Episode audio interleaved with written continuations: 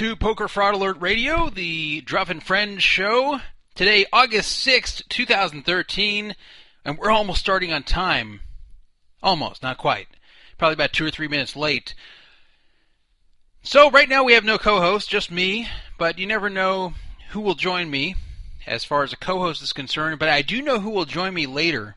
And this will not be a co host, it's a rare guest. We don't have many guests on this show.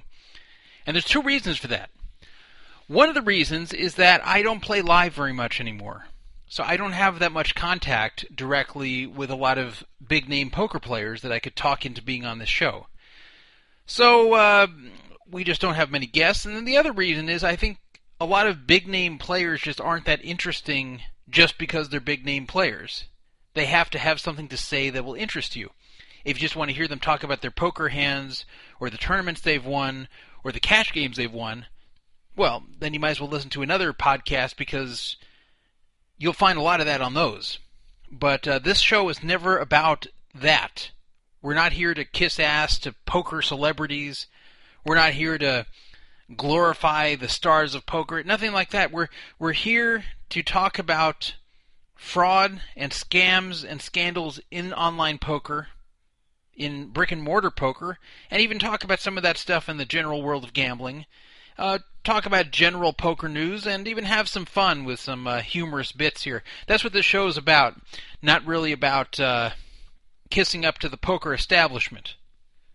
So, tonight we're actually going to break from that, though, and we're actually going to have someone who's a, a fairly well known name in poker. And I'm having him on for two reasons. Number one,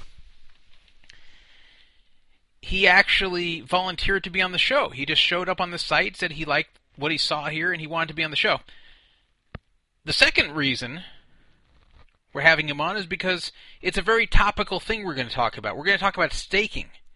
And this guy knows more about staking than anyone, probably. This is Eric Sheets Haber. I think that's how you pronounce his name. Uh, we're going to call him in about an hour at uh, 8 o'clock Pacific time. And uh, we will talk all about the world of staking and when I say the world of staking, I'm not going to ask him, you know, who are your biggest stakes, you know, who wins the most. That's boring stuff. I'm going to talk about getting rolled, the risks that come with staking, whether staking is even a good deal, or if it was once a good deal and isn't anymore. Um, I'm being corrected in the chat room. It's Haber. It says rhymes with neighbor. Hmm. Well, I guess I said it wrong. I hope he's not too offended. Maybe he's not even listening yet. But we're going to talk all about the world of staking, and I'll even ask him specifically for his opinion of a very high profile story lately where that guy Bain, uh, Vladimir Geshkin or however you say his name, who got staked 82k for the World Series and then blew the money, basically stole the money, and then told his backers, "Sorry, I know you've already paid for me to enter the main event, but I can't because I stole your money and it's gone. I lost it." And then somebody else staked him, and then he finished 62nd, and the question was, should he owe the original stakers money, or does he just owe them their money back since he canceled the stake? And that was actually something that last week's guest co-host China Maniac and I disagreed on.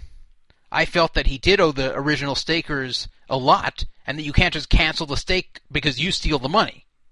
But I'll ask Sheets for his opinion on that. And uh, I, am really looking forward to this conversation because I've always been fascinated by the world of staking, and I'll give you my honest opinion right now. I think for the most part, staking people is not a very good deal. I think in most cases, when you're staking someone, it's negative expectation for you. And I'll explain why later. But I just don't think that most stakes are a very good idea. If you're receiving the stakes, great. But if you're giving them, I think in a lot of cases they're a bad idea. People even asked me last year, or not last year, this year. They asked me, you know, when I was marking up my World Series, when you could buy pieces of me. This wasn't really staking, it was more like uh, buying pieces, but it's a form of staking. And people asked me, Do you think this is positive expectation? And I said, You know what? It might not be. I'm not selling these pieces to make you a fortune, I'm selling you these pieces so you can have fun, so you can have a piece of someone in the World Series and just follow along and enjoy. That that's why I sold them, and I tried to make the rates reasonable. And, and fortunately, most people won this year because I finished fifth in an event.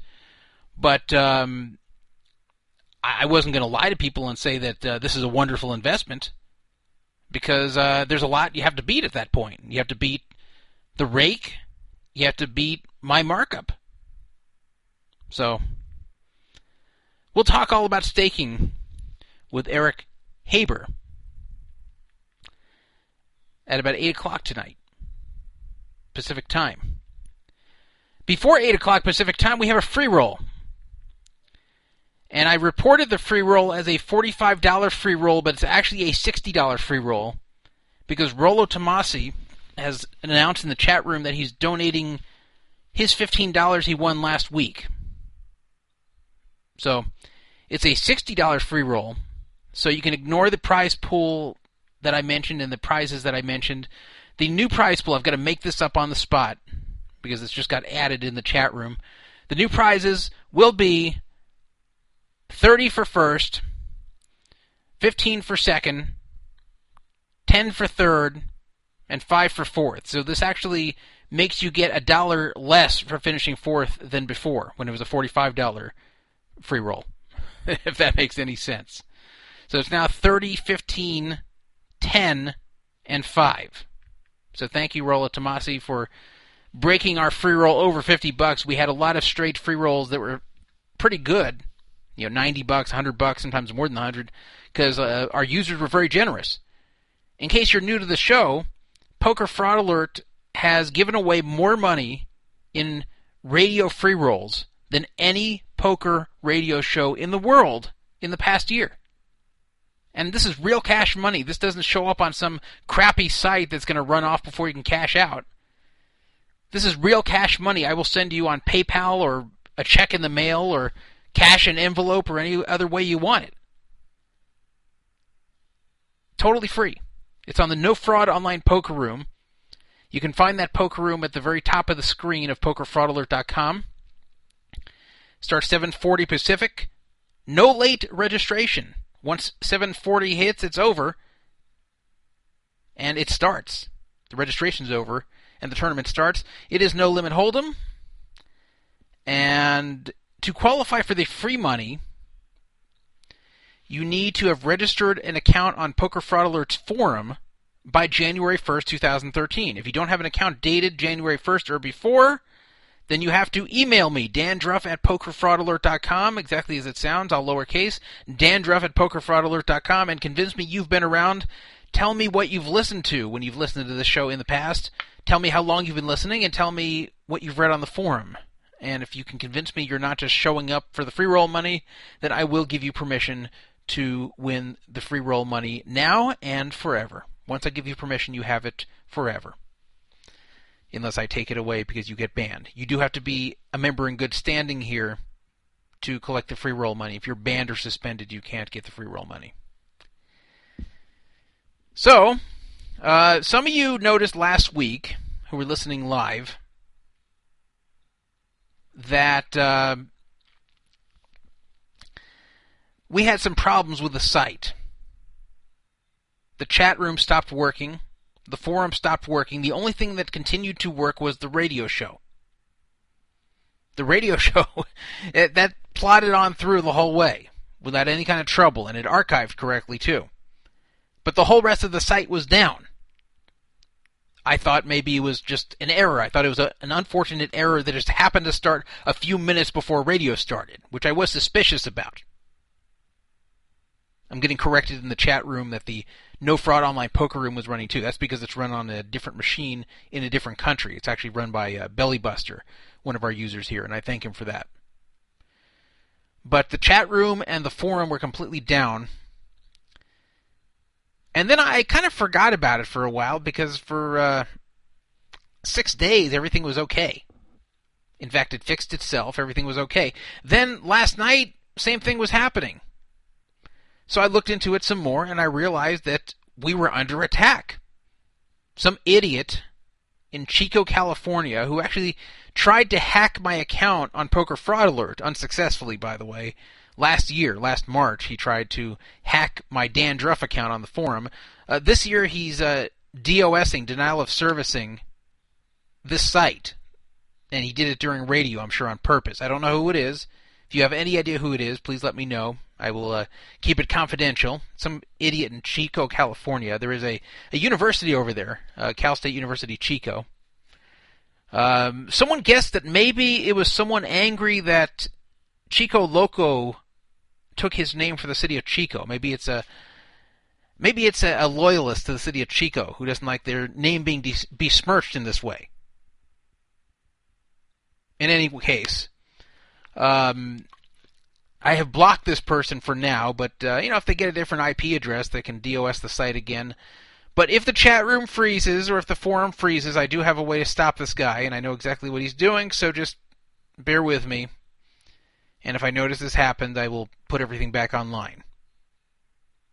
Someone's saying I should uh, prank a business in Chico as Chico Loco. I think that'll just make things worse. Maybe maybe I'll have the whole city of Chico angry at me, and they will attack me. By the way, there's someone new in the chat room, and whenever I see a female name, I always wonder like what draws females to the site. I have no idea who this is, but there's a person I don't even know if it's a real female named Lucky Girl 34 in the chat. Oh, they said they have a penis. Never mind. Well, I guess by today's definitions, they could still be a female and have a penis. But uh, they they were saying that they wanted Drexel to come back. I'm like, oh, maybe it's a girl who was a fan of Drexel's, but I, I guess it's a dude. All right. I, I'm just struggling to find any female listenership to this show because Beebs92 doesn't really listen anymore. Josie the Josie the Pussycat vanished, as did Bad Guy. I don't know. All right, let's uh, let's get going with the show here, and we will call sheets at around eight. And that's the time I told them I'd call. Now people are making me paranoid, thinking the chat just go down. No, the chat's okay for now. Like someone says that, like, oh no, not again. But uh, the chat's still there. I just put a period in the chat room. My period showed up. My period showed up on time in the chat room. So uh, today's August 6, 2013. By the way, you have 22 minutes to get into the free roll. Make sure you register an account. It's totally free. But you need an account on the No Fraud Online Poker Room to play. But today's August 6th, 2013. 24 years ago, something happened. Was it in poker? Was it like Phil Hellmuth winning the World Series? He did win the World Series 24 years ago. I don't know what the date was. But no. 24 years ago today, August 6th, 1989, a big thing happened, not for poker, not for the world, not for you, but for me. I mentioned this last week. 24 years ago today, I lost my virginity. I think it's a day at least most guys remember. I don't know if everybody remembers the date it happened, but they, they remember the circumstance. They remember everything what led up to it. Because pretty much most guys go through life, in their early life that is, wondering, like, when's this going to happen for me? Like, I'm attracted to girls, I want to have sex, I, I'm a teenager, I've got a really strong sex drive, but, like, when is it actually going to happen? When will I find a girl who I both find attractive enough to want to do this with and wants to do it with me, which is, of course, the harder part.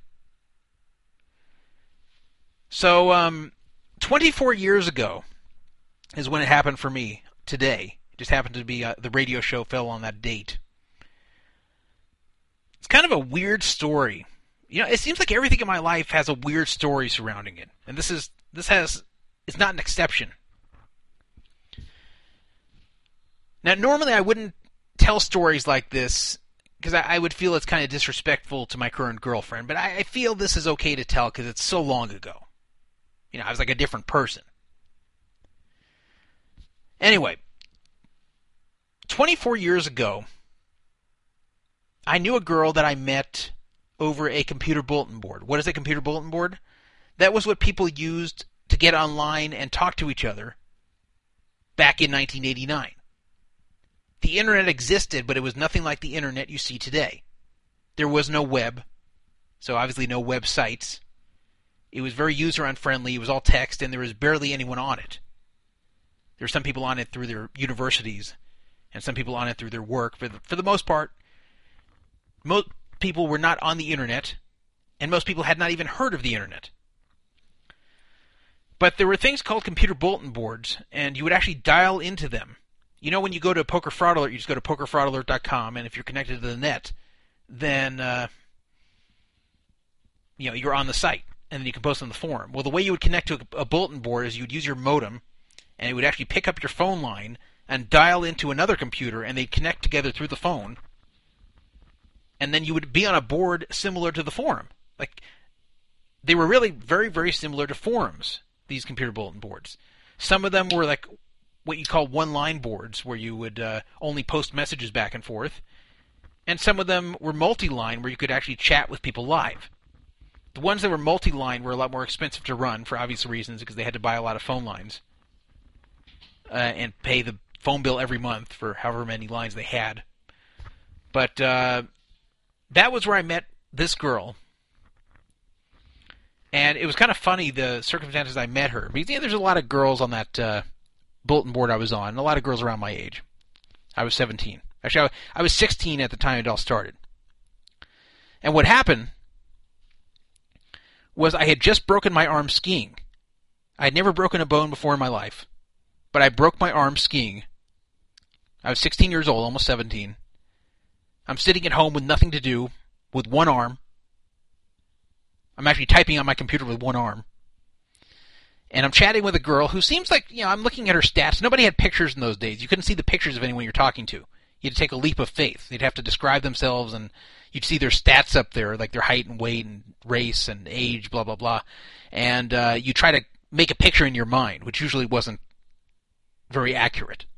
but uh, I was talking to a girl. She seemed all right and I, I liked the stats she had. And there's one problem: I just couldn't bring myself to keep typing to her with one hand. It was a killer.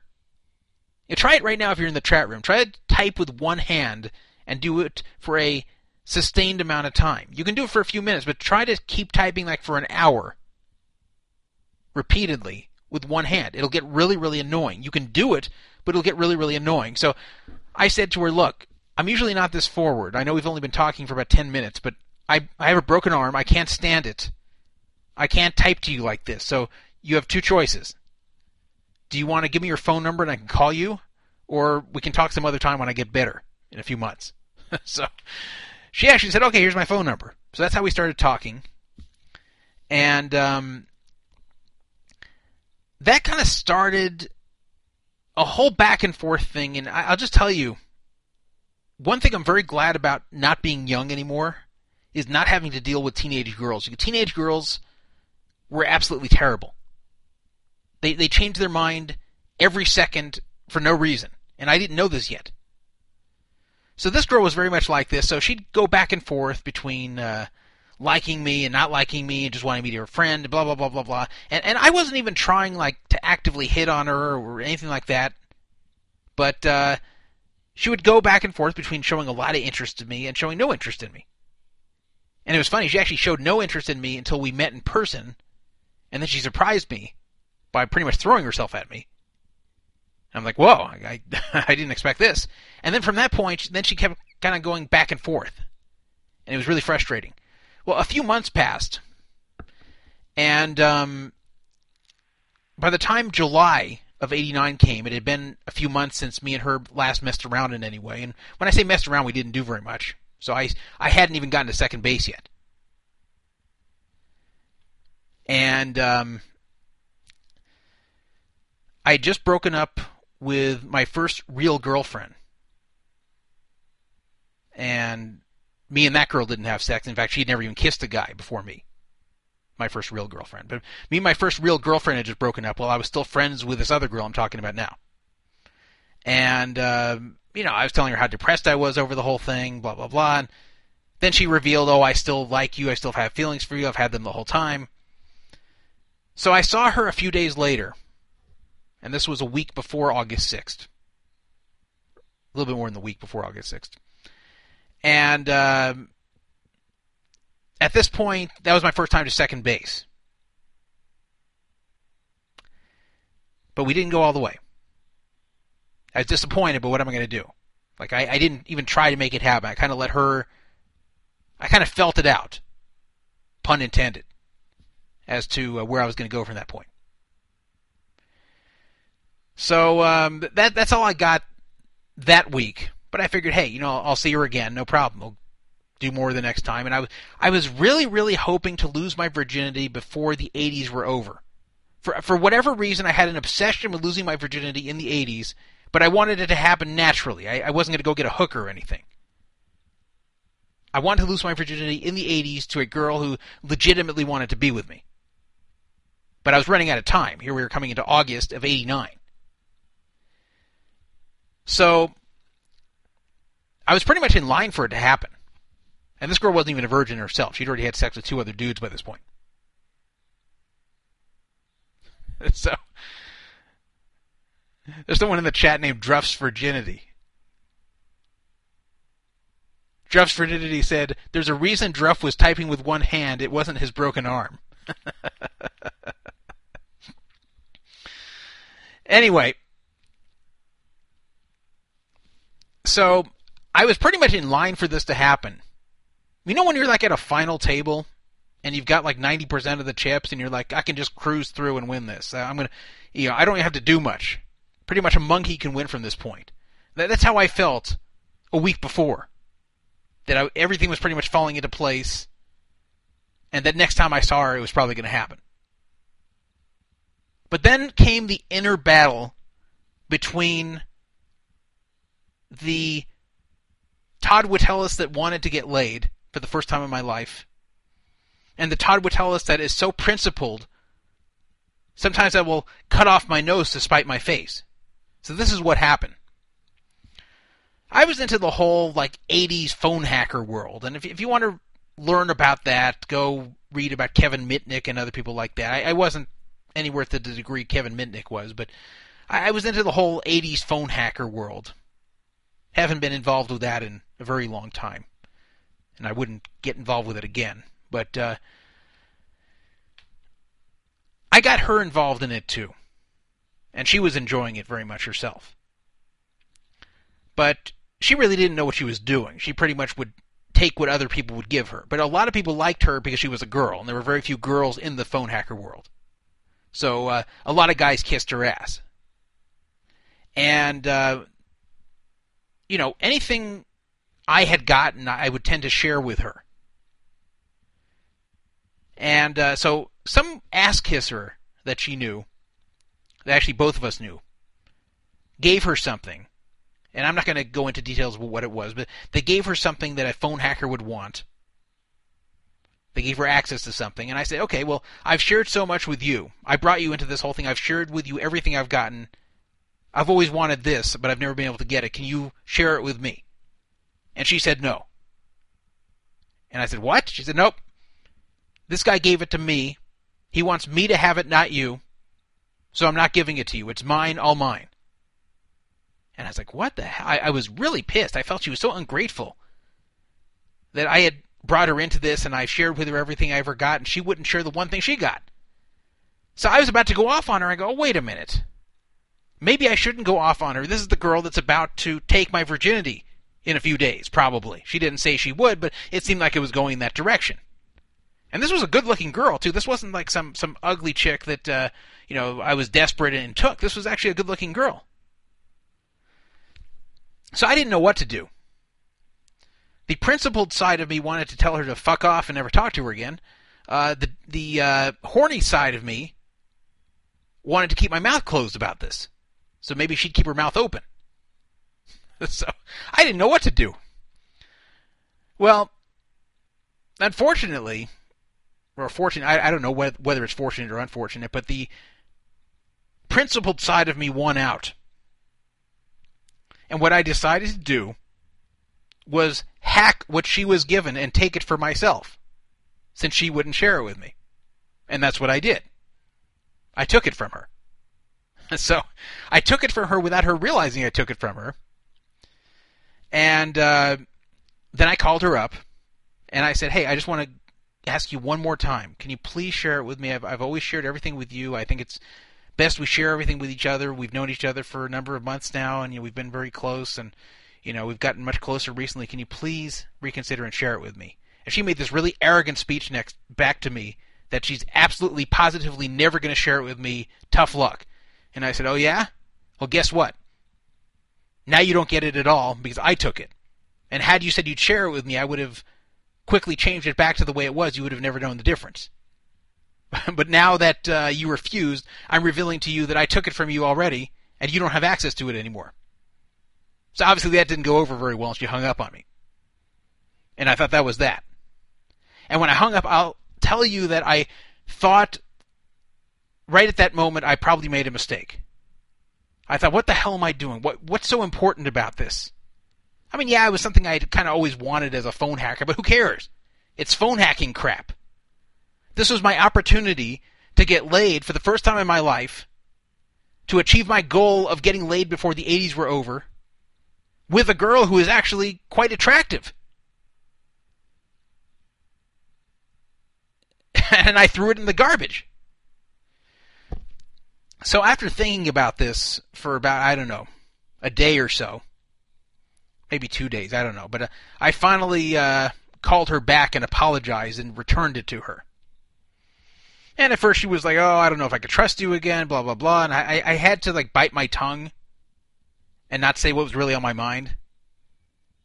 But uh, finally, she came around and said, "Come see me on Saturday night." So I said, "Okay," and I thought I knew what that probably meant. So I went to see her on that Saturday night, which was August fifth, eighty nine, and um, you know, I didn't know which way this was supposed to go. And keep in mind, we were kids. It's not like I could take her to my house and do this. I definitely couldn't go to her house and do this. And and she lived 55 miles away from me, which was drivable, but definitely not close. So we were driving around her town,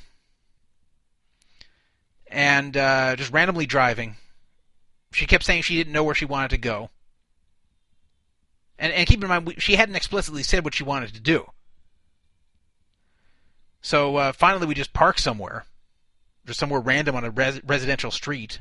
It was pretty late at night too, and um, the way it progressed, it was really weird too. She kept telling me, "I'm bored, I'm bored, I'm bored," and that was her signal for me to do something more. So like if we're kissing, then I'm bored means like take off my bra. Then when we're doing that, you know, I'm bored again means you know I should take off her pants. That that was her code to me. I didn't get it at first, but then I, I quickly understood it. So eventually she was bored enough to where there was nothing left to do. and, uh, it was not easy because my car was a 1976 Honda Civic, which is very small. You can go Google it. Google 1976 Honda Civic. You'll see a picture of it. And picture a guy who at the time was like six foot one. I'm six foot two now, but I was six foot one. I was very thin then, but I was still six foot one, and, and trying to fit in the back seat there. Now she was short, but it was not easy. So, I said, I don't care how tough this is, I'm going to make it happen. So I made it happen. The reason it was August 6th because it was way after midnight by the time it occurred. And um, at about 5 a.m. is when I dropped her back off at home. And I had to drive back 55 miles and I was exhausted. So I tried to make the drive. Well, before I tried to make the drive, I went and uh, I went to a bathroom like a supermarket and splashed water on my face. Didn't do any good. Tried to drive home. I made it about 10 miles before I had to pull off the freeway, stop in a random neighborhood, and sleep in my car for three hours. Then I woke up, drove the rest of the way home, and my parents wondered why I was getting home at 9:30 in the morning. But since I didn't make a habit of coming in at 9:30 in the morning. Fortunately, they did not press me any further, and that was that. So what happened to this girl? What happened after that? And then I'll conclude this story. And if you didn't want to hear this story, tough luck. It's a story I felt like telling because it happened to be on this day 24 years ago. Well, this happened to be three days before a big family vacation, including the very first time that I would go to Israel. And not only am I Jewish, but uh, my dad actually was born in Israel and lived there for uh, a number of years in his childhood. So you could say I'm half Israeli, and I'd never been there. So uh, this was going to be our first trip to Israel as a family. That was three days later. I wasn't happy with the timing. And uh, in the time we were gone, the whole thing lost momentum. And by the time I came back, uh, she just wanted to be friends again, which was very much to her pattern. She kept she's been doing that, you know, she had been doing that the whole time pretty much, even way before we had sex. So that was that.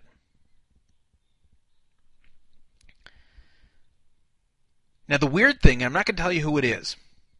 I'm not going to tell you her name. But uh, one of my friends, who's a lower limit player at Commerce, told me uh, that he had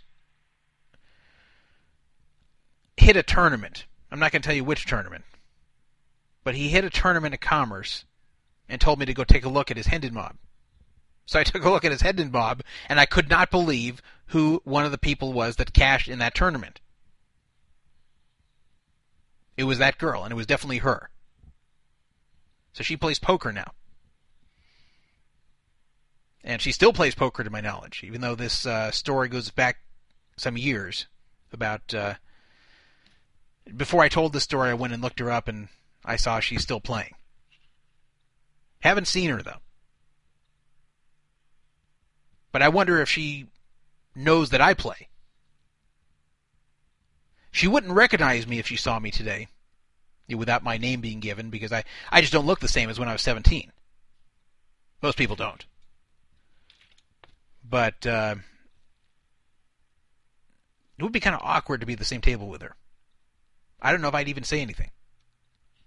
We didn't end on very good terms, mainly because I was kind of pissed that uh, she was so fickle. So, that was my story. Someone in the chat room is saying that it's uh, Bonnie Lanehose.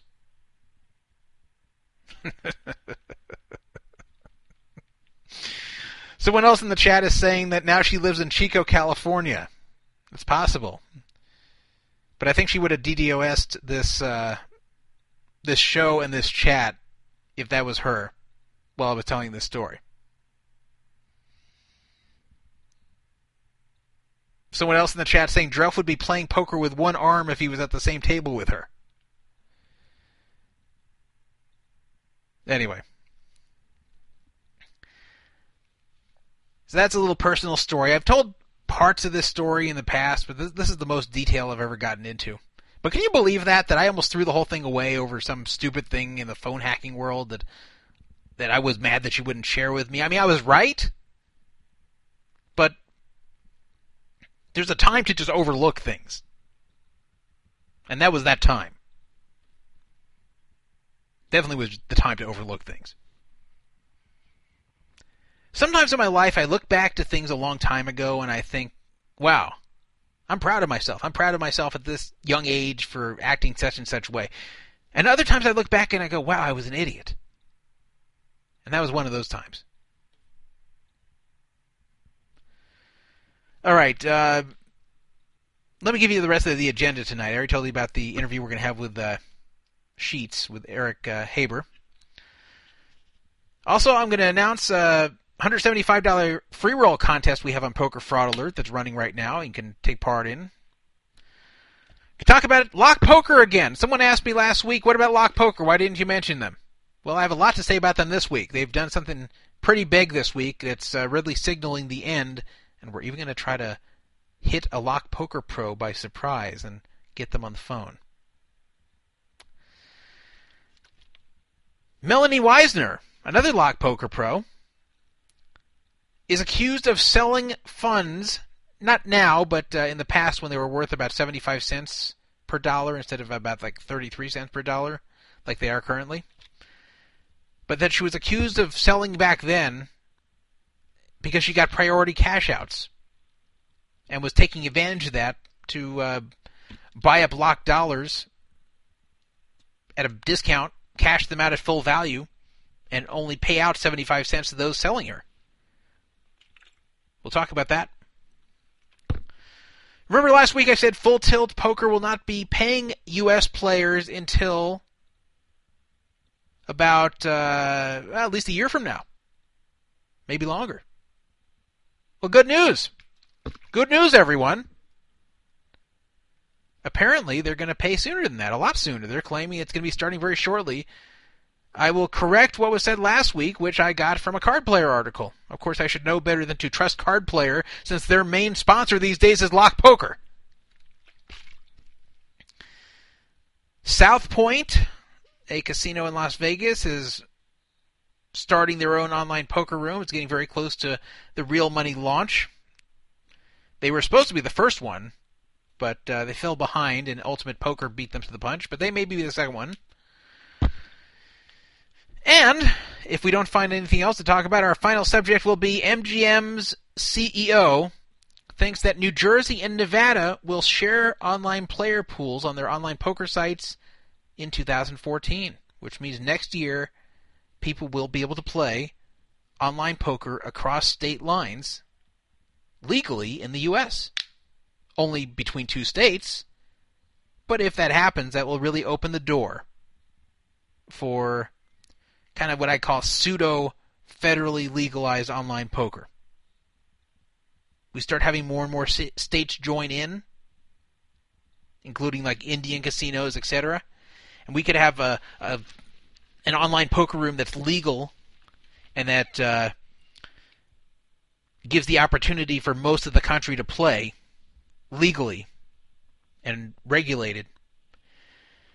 And then I can start playing online poker for a living again, like I did for many years. I look forward to that. If you want to call in today, by the way, the free roll started, so if you didn't get in, you have to wait till next week. If you want to call in, the phone number is 775 fraud 55. 775 372 8355. Make sure to show your caller ID. You accomplish that by either entering star 82 before the number or just disabling the caller ID block before you call me. If you don't show me your caller ID, you won't even get through. You'll get a busy signal.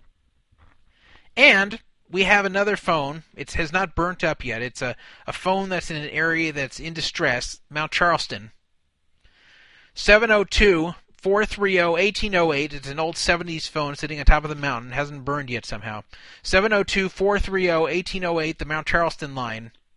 Mount Charleston, Nevada. You can reach me on that number as well, but you do have to show your caller ID to the Mount Charleston line. The Mount Charleston line is going to say, look, I don't care if I'm on fire. You better show me caller ID or it's not going through. So that's the agenda tonight. So far, no co host. But, you know, if anybody wants to join, I'll probably have you on. So, let me quickly talk about uh, the free roll, not the tournament, not the poker tournament, but uh, a different kind of free roll. This is a PGA contest free roll. Uh, we have very generous users on Poker Fraud Alert who donate money not just to our weekly poker free rolls on the No Fraud Online Poker Room, but we also have users who donate to separate contests. And they make all the rules. And they come up with the contests. So we had a British Open free roll, which was, uh, I think, a $195 prize pool. This is a PGA free roll. Again, golf. And it's called the Fantasy PGA Golf Championship free roll.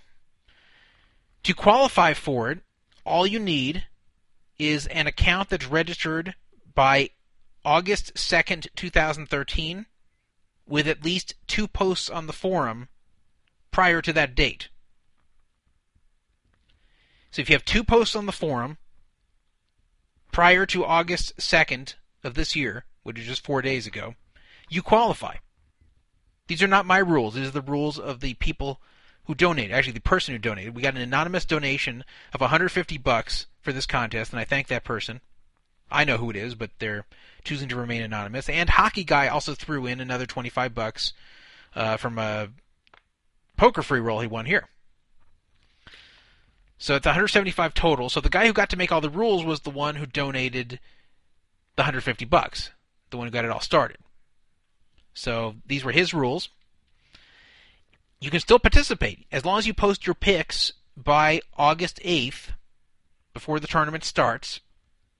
And if you have your two posts here by August 2nd, then you can participate and you can win some of the money. I'm not going to go over all the rules or the details of the contest. If you want to see all that, you can go to the Flying Stupidity forum on PokerFraudAlert.com and look at the thread official $175 PGA free roll thread. The prizes right now, and people keep adding to them, so it could even be more than this. First place, 100 bucks. Second place, 50 bucks. Third place, 15 bucks, and fourth place, 10 bucks. So good luck to those that are playing. And uh, right now, there's not even that many people playing yet, so you have a good chance of winning. And yeah, this is 100 bucks. I mean, it's not huge money, but usually to win a free 100 bucks, it's like a long shot on these sites. Usually, you're competing with like thousands or, or sometimes even a million people. Here, here you're competing against you know tens of people to win 100 bucks. So this is what you get for being part of this site. So my suggestion to you, if you're not an active member here, register an account and post sometimes. Even if you don't want to post all the time, post sometimes. Our, our posts have been down lately, and yet I see all these people lurking here. So start posting here. And uh, you never know. Maybe the next contest will have a rule you have to have 100 posts. So to qualify for all the free money that gets given away here through our users, you really want to be an active member. Anyway, enough about that. I just wanted to bring that to everyone's attention.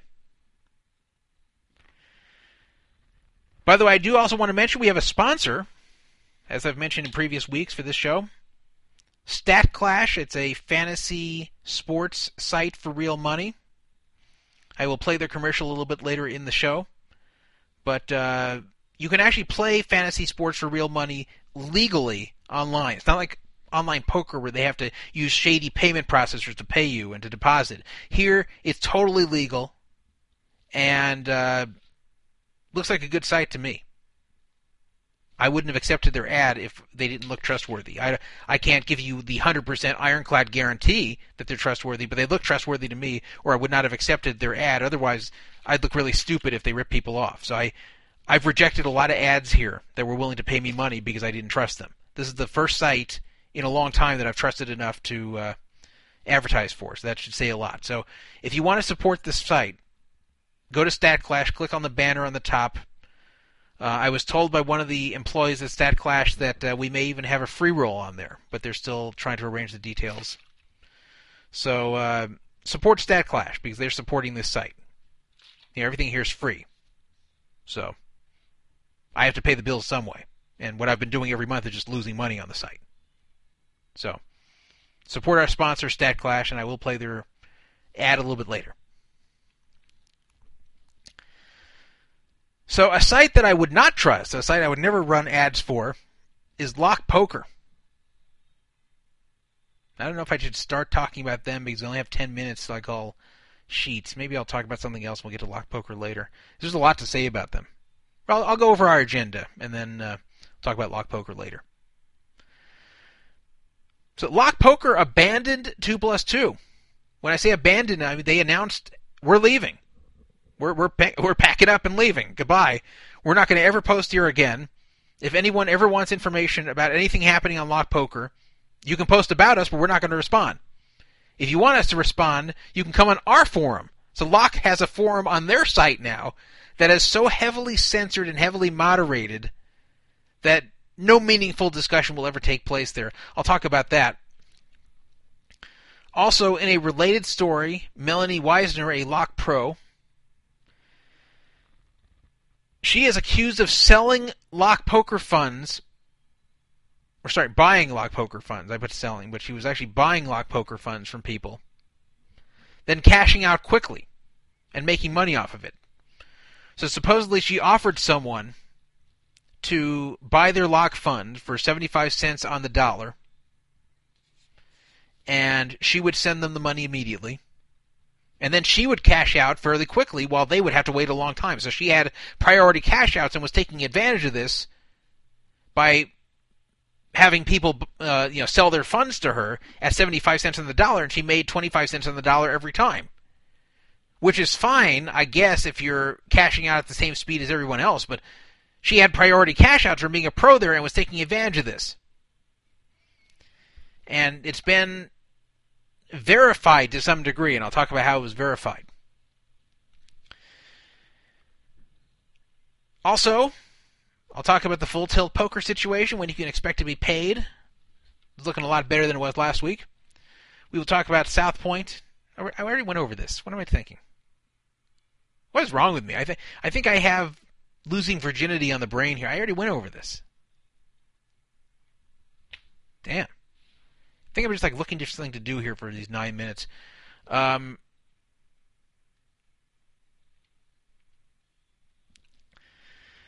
If anybody would like to call, just have a little conversation uh, for the next nine minutes.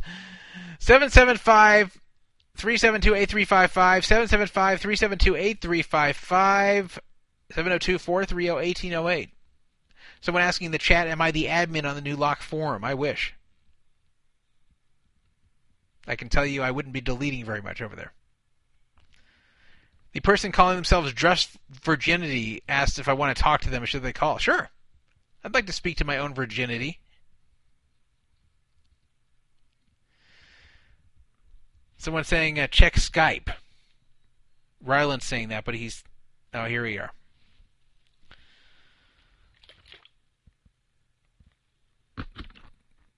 Oh, yeah. How did I forget this? This was totally going to be on the agenda, and then I forgot it. Thank you for reminding me, Ryland. Um, WCGRider a guy who uh, is a high stakes player was ripped off by someone who could see his hole cards on PokerStars. It was not a PokerStars employee. It was not a flaw in PokerStars software. It was someone who uh, uh, probably put some kind of uh, Trojan horse or spyware on his computer to be able to see his hole cards. Uh, and a suspect has been identified and PokerStars actually made it right for him. PokerStars actually gave him back the money. But still, he thinks other people cheated him as part of the same ring, and uh, we will talk about who the guilty party is, what the evidence is against them, and once again, Jungle Man is involved. Remember Daniel Cates? Young poker prodigy. I think he's 23 years old.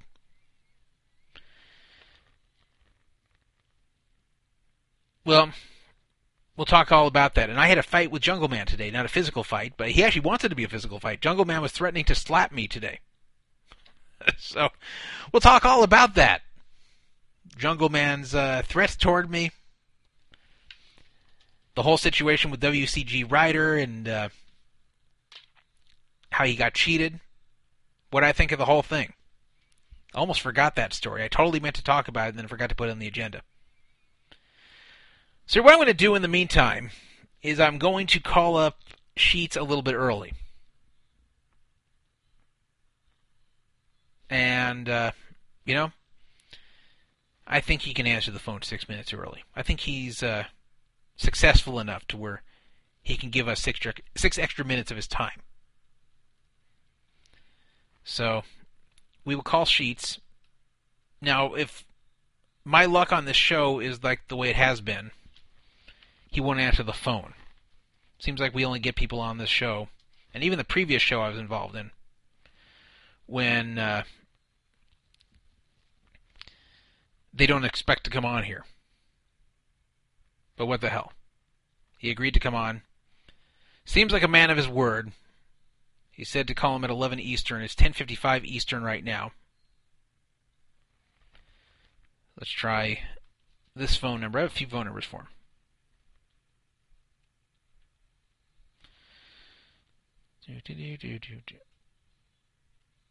Oops, wrong number. Let's try it again.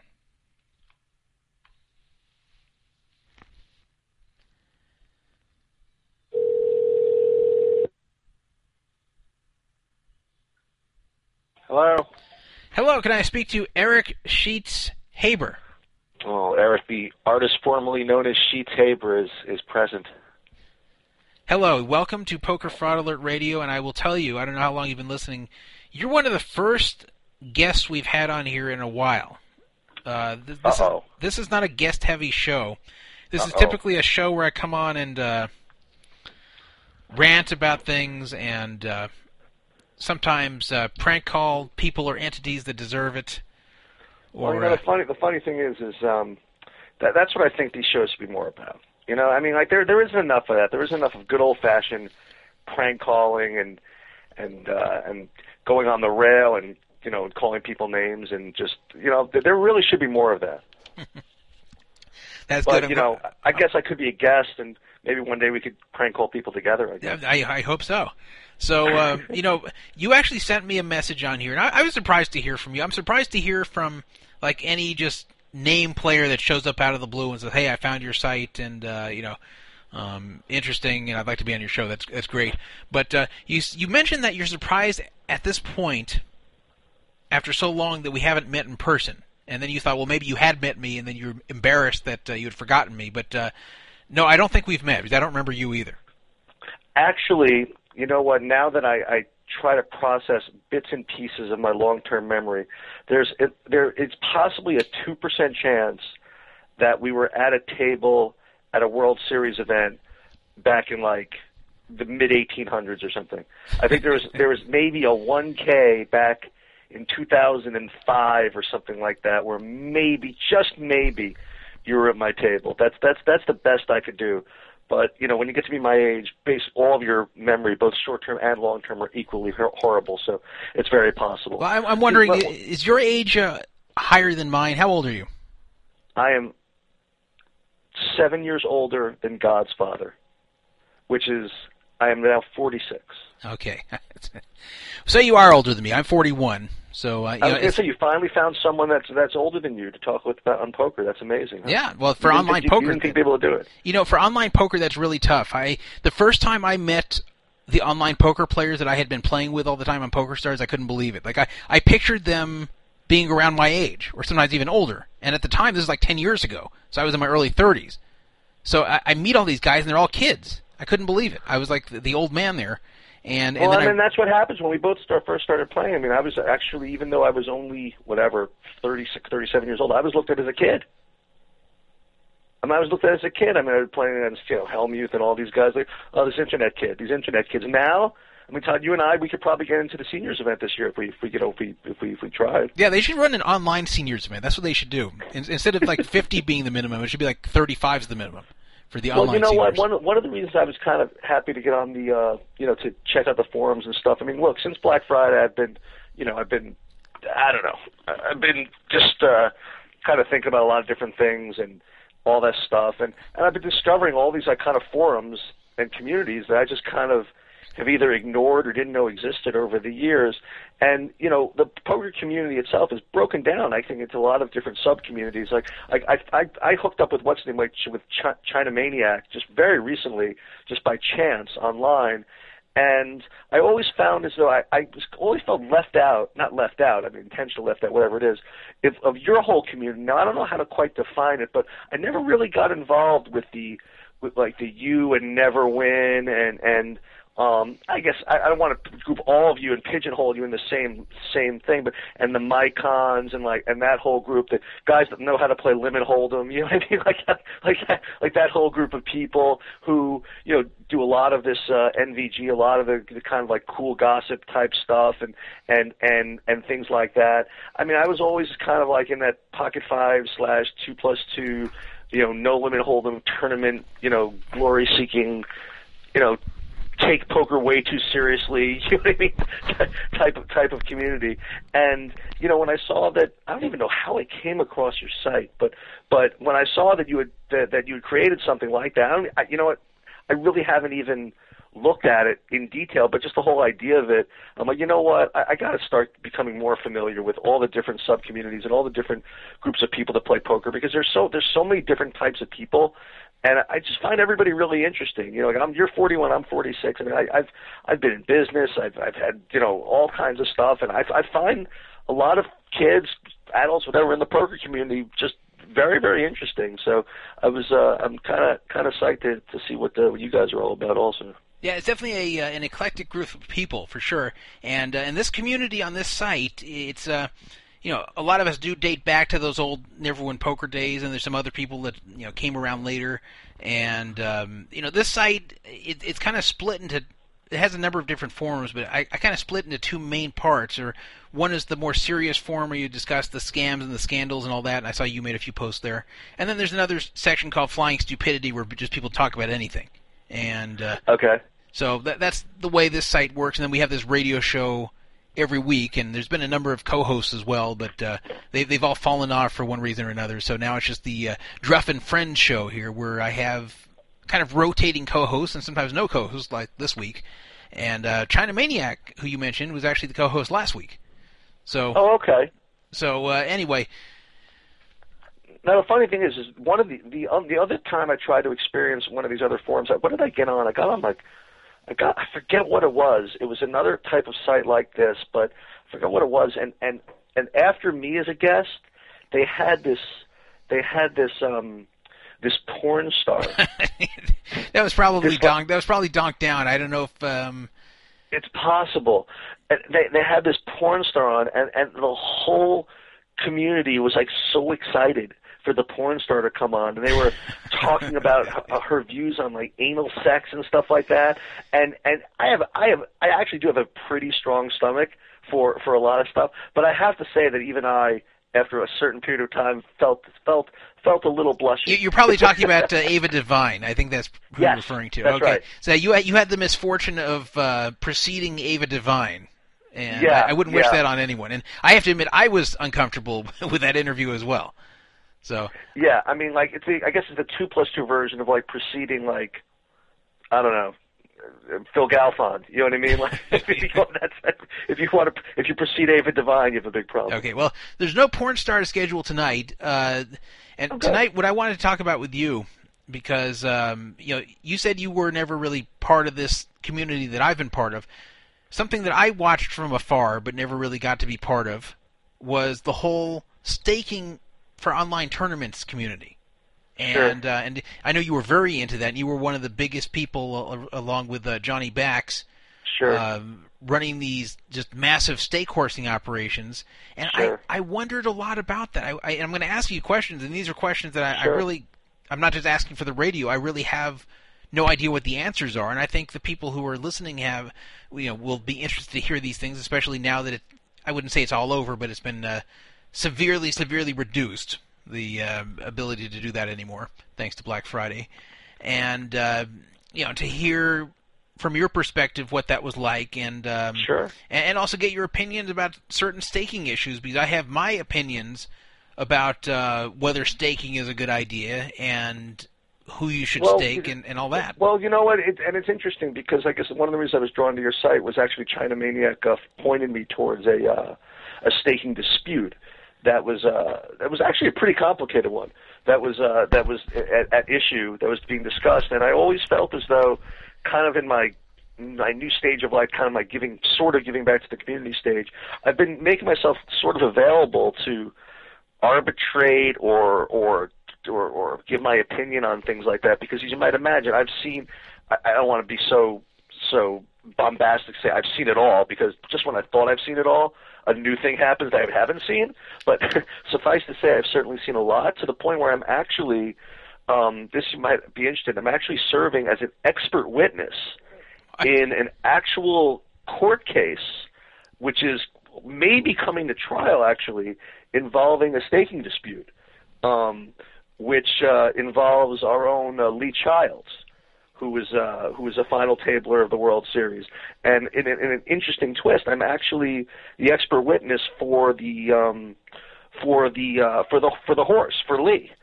Um, and it's uh, so so these types of things do come up pretty frequently. So I'd, I'd I'd be more than happy to share whatever views you want. You know, you think I could be of use to on on the forums because I've seen a lot of scams. I've seen a lot of staking disputes, and I've seen a lot of good things happen with staking too. So.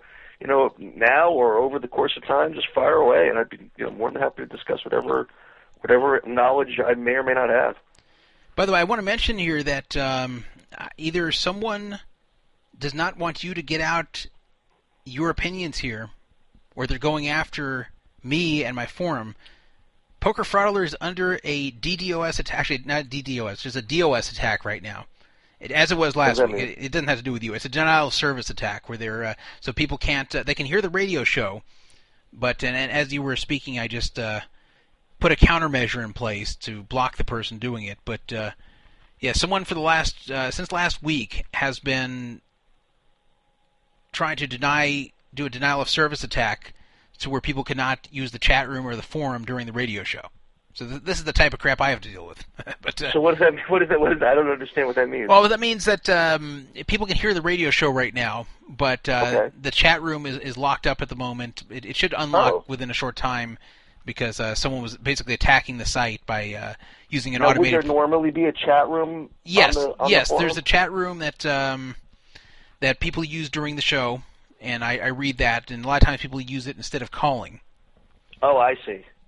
Yeah. So So right uh, now you're saying it's not available because of this uh, hacker or whatever you got going on.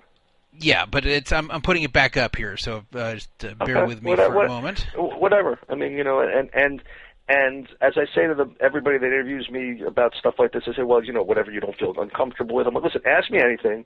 I'm pretty good at being evasive if I don't want to answer, so that it's all good. You know what I mean?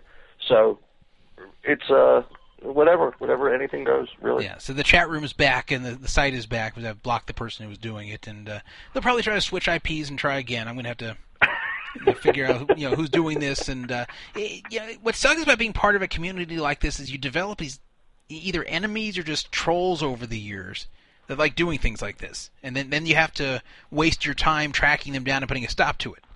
But anyway, Right. um, everyone's uh, filtering back into the chat room, and um, I looked at the chat room. It's funny because I, I was reading it the whole time during the show. Right. Whoever did it is probably listening. They probably noticed you came on. I probably look away. So I'm listening intently to what you're saying. I look away from the chat room, and then I see like just everyone's been kicked out, and I see just one thing: Druff chat room under attack. so, Oh my god. so anyway, everyone's coming back in. Yeah, you got to hire someone to deal with that kind of shit. I think. Yeah, no, you know, I, I actually have the the technical capability to do this. I was actually uh, a computer science person before I got into poker, but what a pain in the ass to do this as I'm Yeah, but running the just because you're the tech, you know, this is this is a business. Decision. I mean, just because you have the technical expertise to do it, who wants to? Yeah, I you know. Let someone, someone else do it. Maybe if the site made money, I'd do it. So, uh, Yeah, you know. so anyway, Step in the right uh, let's uh, let's talk again about uh, what's going on um, with, with you. And uh, so, give me a little overview of what you were doing prior to Black Friday.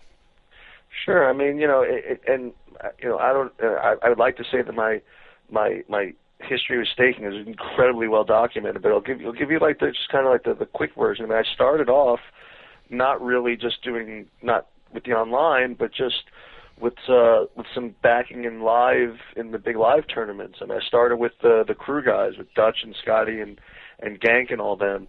Um, I just thought it was kind of a neat thing to do. You know, I I, uh, I kind of respected you know any any you know 21 year old kids who were trying to kind of take over a uh, a world dominated by older people, you know, and I just kind of thought that the whole concept of people being able to get a lifetime of knowledge online in a very short period of time uh, may gave them a really big advantage over the you know the live pros who would who basically you know just uh, really don't play online and don't really don't have access to that type of learning as as the online guys do. So I started out by putting those guys in some live tournaments, and it went pretty well. And uh, you know, me being in the kind of investment business, and I run a hedge fund. I have since 2002. Um, I um, I just kind of regard the whole thing as just kind of a kind of a fun investment. Just uh, you know, just just treating all these poker players just kind of like stocks. You know, doing due diligence on them, making sure that I think they have an edge in what I do, and then I just put them in stuff. And and what happened was, the the live stuff was kind of cool, but with online, online was just so much fun because where where live a, a kid could be playing like one tournament and I wouldn't really hear from them, you know, all too often. Online was the best because I could have like guys playing in all these tournaments, and I could be online, you know, kind of scrolling in the chat box and rooting and like all this stuff and sweating every hand, you know, which which which which was, you know, what it was a real lot of fun to do. So you know, one thing led to another, and one guy turned into two, turned into three, who turned into twenty, who turned into thirty, who turned into forty, and like any other business, once once it grows, you have kind of issues of scale and how to manage it. So I had to develop an accounting system. I had to develop a tracking system, and I had to take in a partner who, you know, because this, you know, this is a lot of hard work, you know, to deal with not only knowing whether people can play, but doing all the accounting and making sure they're not stealing, And, you know, and that's in and of itself an impossible situation. So I, I brought in Cliff as a partner who, I mean, you have to keep in mind that like Cliff is kind of my age too and has a lot of ex- business experience, and between the two of us, we have, you know, we're two you know, I have to say, pretty sharp guys. And even between the two of us, it took two of us a full like four or five hours a day to pro, you know, to manage this business. So I always find it kind of funny when like all these new guys kind of want to come in and say, "Oh, I want to do some staking." Hey, Sheets and Bax can do it. It's got to be easy. It's just not quite that easy. Oh yeah, it sounds like, tough. It, it it just it takes just a lot of a lot of work, and your mind's got to always be kind of kind of humming. Okay, so So- so, how Okay. how did this work here? So first of all, uh, a question from the chat room: uh, What are some of the bigger names you staked early on? When I say bigger names, like either people who were big at the time or ones who rose up to become big that were nobodies back then. Can you name some of the Boy, people? oh boy! I mean, like a better question. I mean, not not to be too dramatic, but a better question is who of the people that are big now we didn't stake at some point. I mean, I mean, you can. I mean, I, I this is kind of funny. One every once in a while, I'll go through my two plus two messages for even people who who approached me for staking who I didn't even return their phone call who ended up like winning like billions. Like I have I have I have great PMs from from from King Dan from Dan Smith basically telling me how he's really good and trust me, you know, like uh, I you know I should take a shot at him or something like that. And I don't even forgot why we didn't do it. I think you know may- maybe Cliff was in a bad mood or maybe you know we uh didn't like his hand histories he sent in or whatever. And then to see some of these guys that we didn't stake you know, that we said no to go on to win billions. That's actually kind of that's actually kind of funny. Um, but I mean, I mean you I mean you just kind of name it. I mean like pretty much all the online guys that amounted to anything. I mean, I don't So- even, so I people really don't even know where to start. I mean, I have I have a I have a web page that I have pictures of everybody's big cash. I mean, obviously we had it's pretty well documented. We had Joe Cada who won the actual main event. Um, but you know, aside from even outliers like that, I mean, we had guys like Charter Thirty and Ape Styles and AJK Hoosier and Below Above and even Gavin Griffin. Now, I mean, Joe, you know, Joe Cada, pretty- you, you didn't have him when he won the main, right? You you just had him. we did. Oh, you did. Wow, so, you, so you got yeah, a piece of his did main event win. when he won.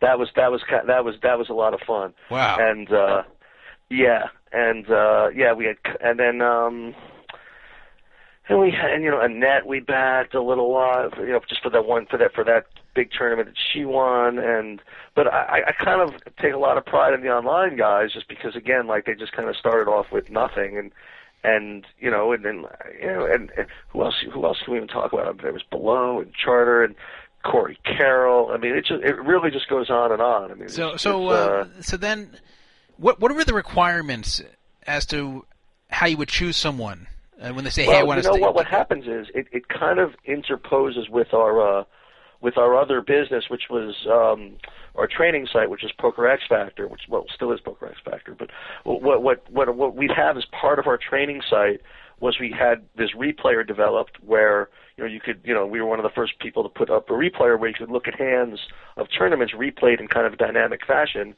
So one of what we would do is to to figure out whether we wanted to back somebody, it would be like doing due diligence, as I would say before, on a stock. We would we would have to figure out if they're any good. And the one thing I did not want to have to do was rely on results because the way MTTs just distribute, you know, their results, it's just it's just not. You you just really never have enough samples to really be able to gauge whether someone's good just based on results. I would prefer to be able to make a, I guess the best word is subjective analysis of whether a person could play or not. So what I would do is I would have each, I would have people um, send me two or three complete hand histories of where they went deep on stars or one of the sites, and we were able to upload it to the replayer. And I just over over time, I just you know I just learned for the right things to look for and kind of key concepts of whether they grasp it. Like if I would see them like flat call you know, 30% effective with, with, with threes from the small blind, I'd, I'd, I'd have to, I have to ask why, you know, and, and things like that. And, you know, that would be, I guess that would be considered kind of step one in the process is making sure they can play. And, you know, just, but, but as you, as your forums might gather, um, just because someone can play doesn't mean that you want to back them because there's other stuff besides whether they can play. I mean, they have to be somewhat, they have to be trustworthy. You know, if they're if they're a big risk of stealing from you, you have to really try to figure that out. You have to check references and things like that. Um, if if a person can play well, but for whatever reason gets drunk a lot, and you, you're not going to get their A game, then that's something that you have to kind of do due diligence on. If if there's um, I mean, it just goes on and on. It's, and it's, like I said, it's just like due diligence on a stock. I mean, you have to just go deep and deep and just continue to analyze and and and and it's it's a process. Have you and, had people uh, steal from you? Uh, how often did that happen? Where people either won and just uh, ran off with the money, didn't pay you? Well, or... it ha- it happens it happens uh, enough, you know that that it's uh, that it's something you we really uh, you know you, you really worry about, and you know that after a while, not even after a while, but I you know we just kind of realized it's almost kind of like from an accounting perspective, kind of an allowance for doubtful accounts. You know, there's just there's just going to be some part of your of your money that disappears. You know, and after a while, you just have to try to keep it to a minimum, but realize that in the end, you know, you're you're probably better off in the long run. You know, just t- allowing some money to just not allowing it, but just accepting that somebody's just going to disappear without um, and uh, and not be able to do too much about it. So, what would you do if somebody ripped you off? Um... Well, okay. Well, it depends on on what level. You know, it's like it's it's it, and we've had, and and this is this this is one. You know, this is really funny. Back like two or three years ago, I uh, I I threatened, not threatened. I threatened. I, I was like either drunk or whatever it is. And well, I, I don't blame you. If someone steals from you, I don't blame you for threatening. Go on.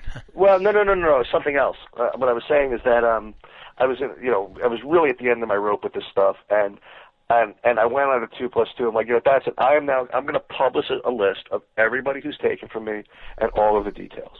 Okay, and um, obviously, as you might imagine, the two plus two community was com- foaming at the mouth. You know, Yeah. they're like, "Oh my God, when's this, when's this happening? When's this happening?" And, I, and I, that's usually not my style. Okay, I don't like to share my, my my stuff with anybody. I don't think it's anybody's business. And I've heard all the arguments. I've heard, well, you know, you owe it to the community to tell people about this, that, and the other thing. And I accept that as as as as as an argument. But in the end, nobody really gives a crap about helping the community. They just want blood. Okay, and I don't you know, and that's just it's just whatever reason I'm not that's just not my style to spread to spread stuff like that. But I was kind of in the mood. And then I got a I remember I got an email from from one of the guys at two plus two saying, Listen, we really don't want you doing that because we might be liable for you know, if, if for for slander or whatever it is and you know I'm like, you know you you probably saved me because I was probably gonna do something stupid and do it.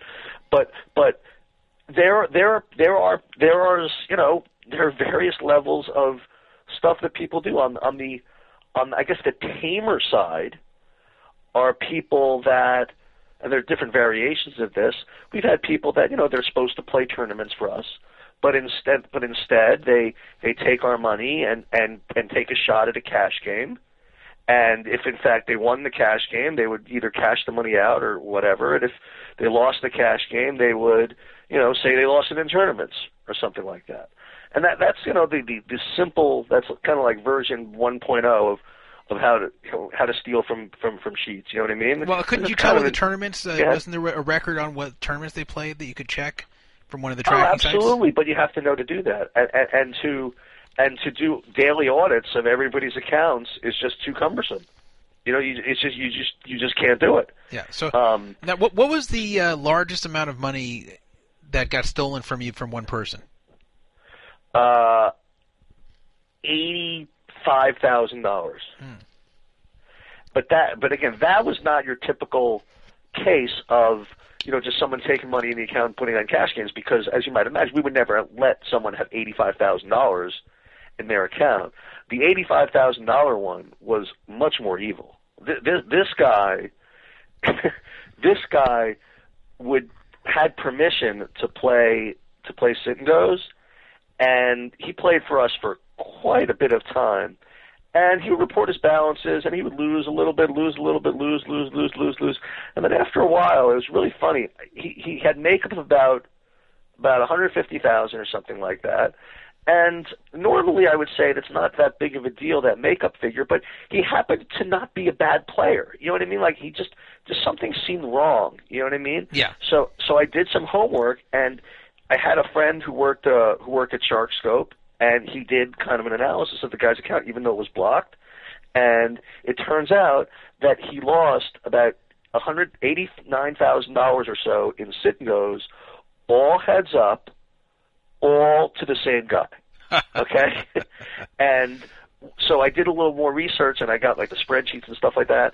And what it was, it was like a really evil thing. Like it wasn't like he lost eighty nine thousand all in a row. It was like every day for like eleven months. He would like win two and lose three, win three and lose four, and, and, and just just consistently just do this.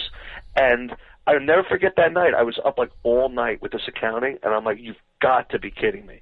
And I think back to all the times that the guy like said, you know, he he, he you know, usually the guys that are the real thieves and evils are the ones that always talk like you know, such above everybody morality wise, you know.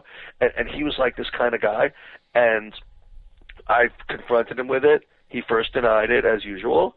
And uh I had Star you know, Stars banned his accounts and all this stuff, but uh, you know, Stars had already sent the money out. He dumped it to his his wife's account or something like that, and um, and uh, to this day, I've gotten back five hundred dollars.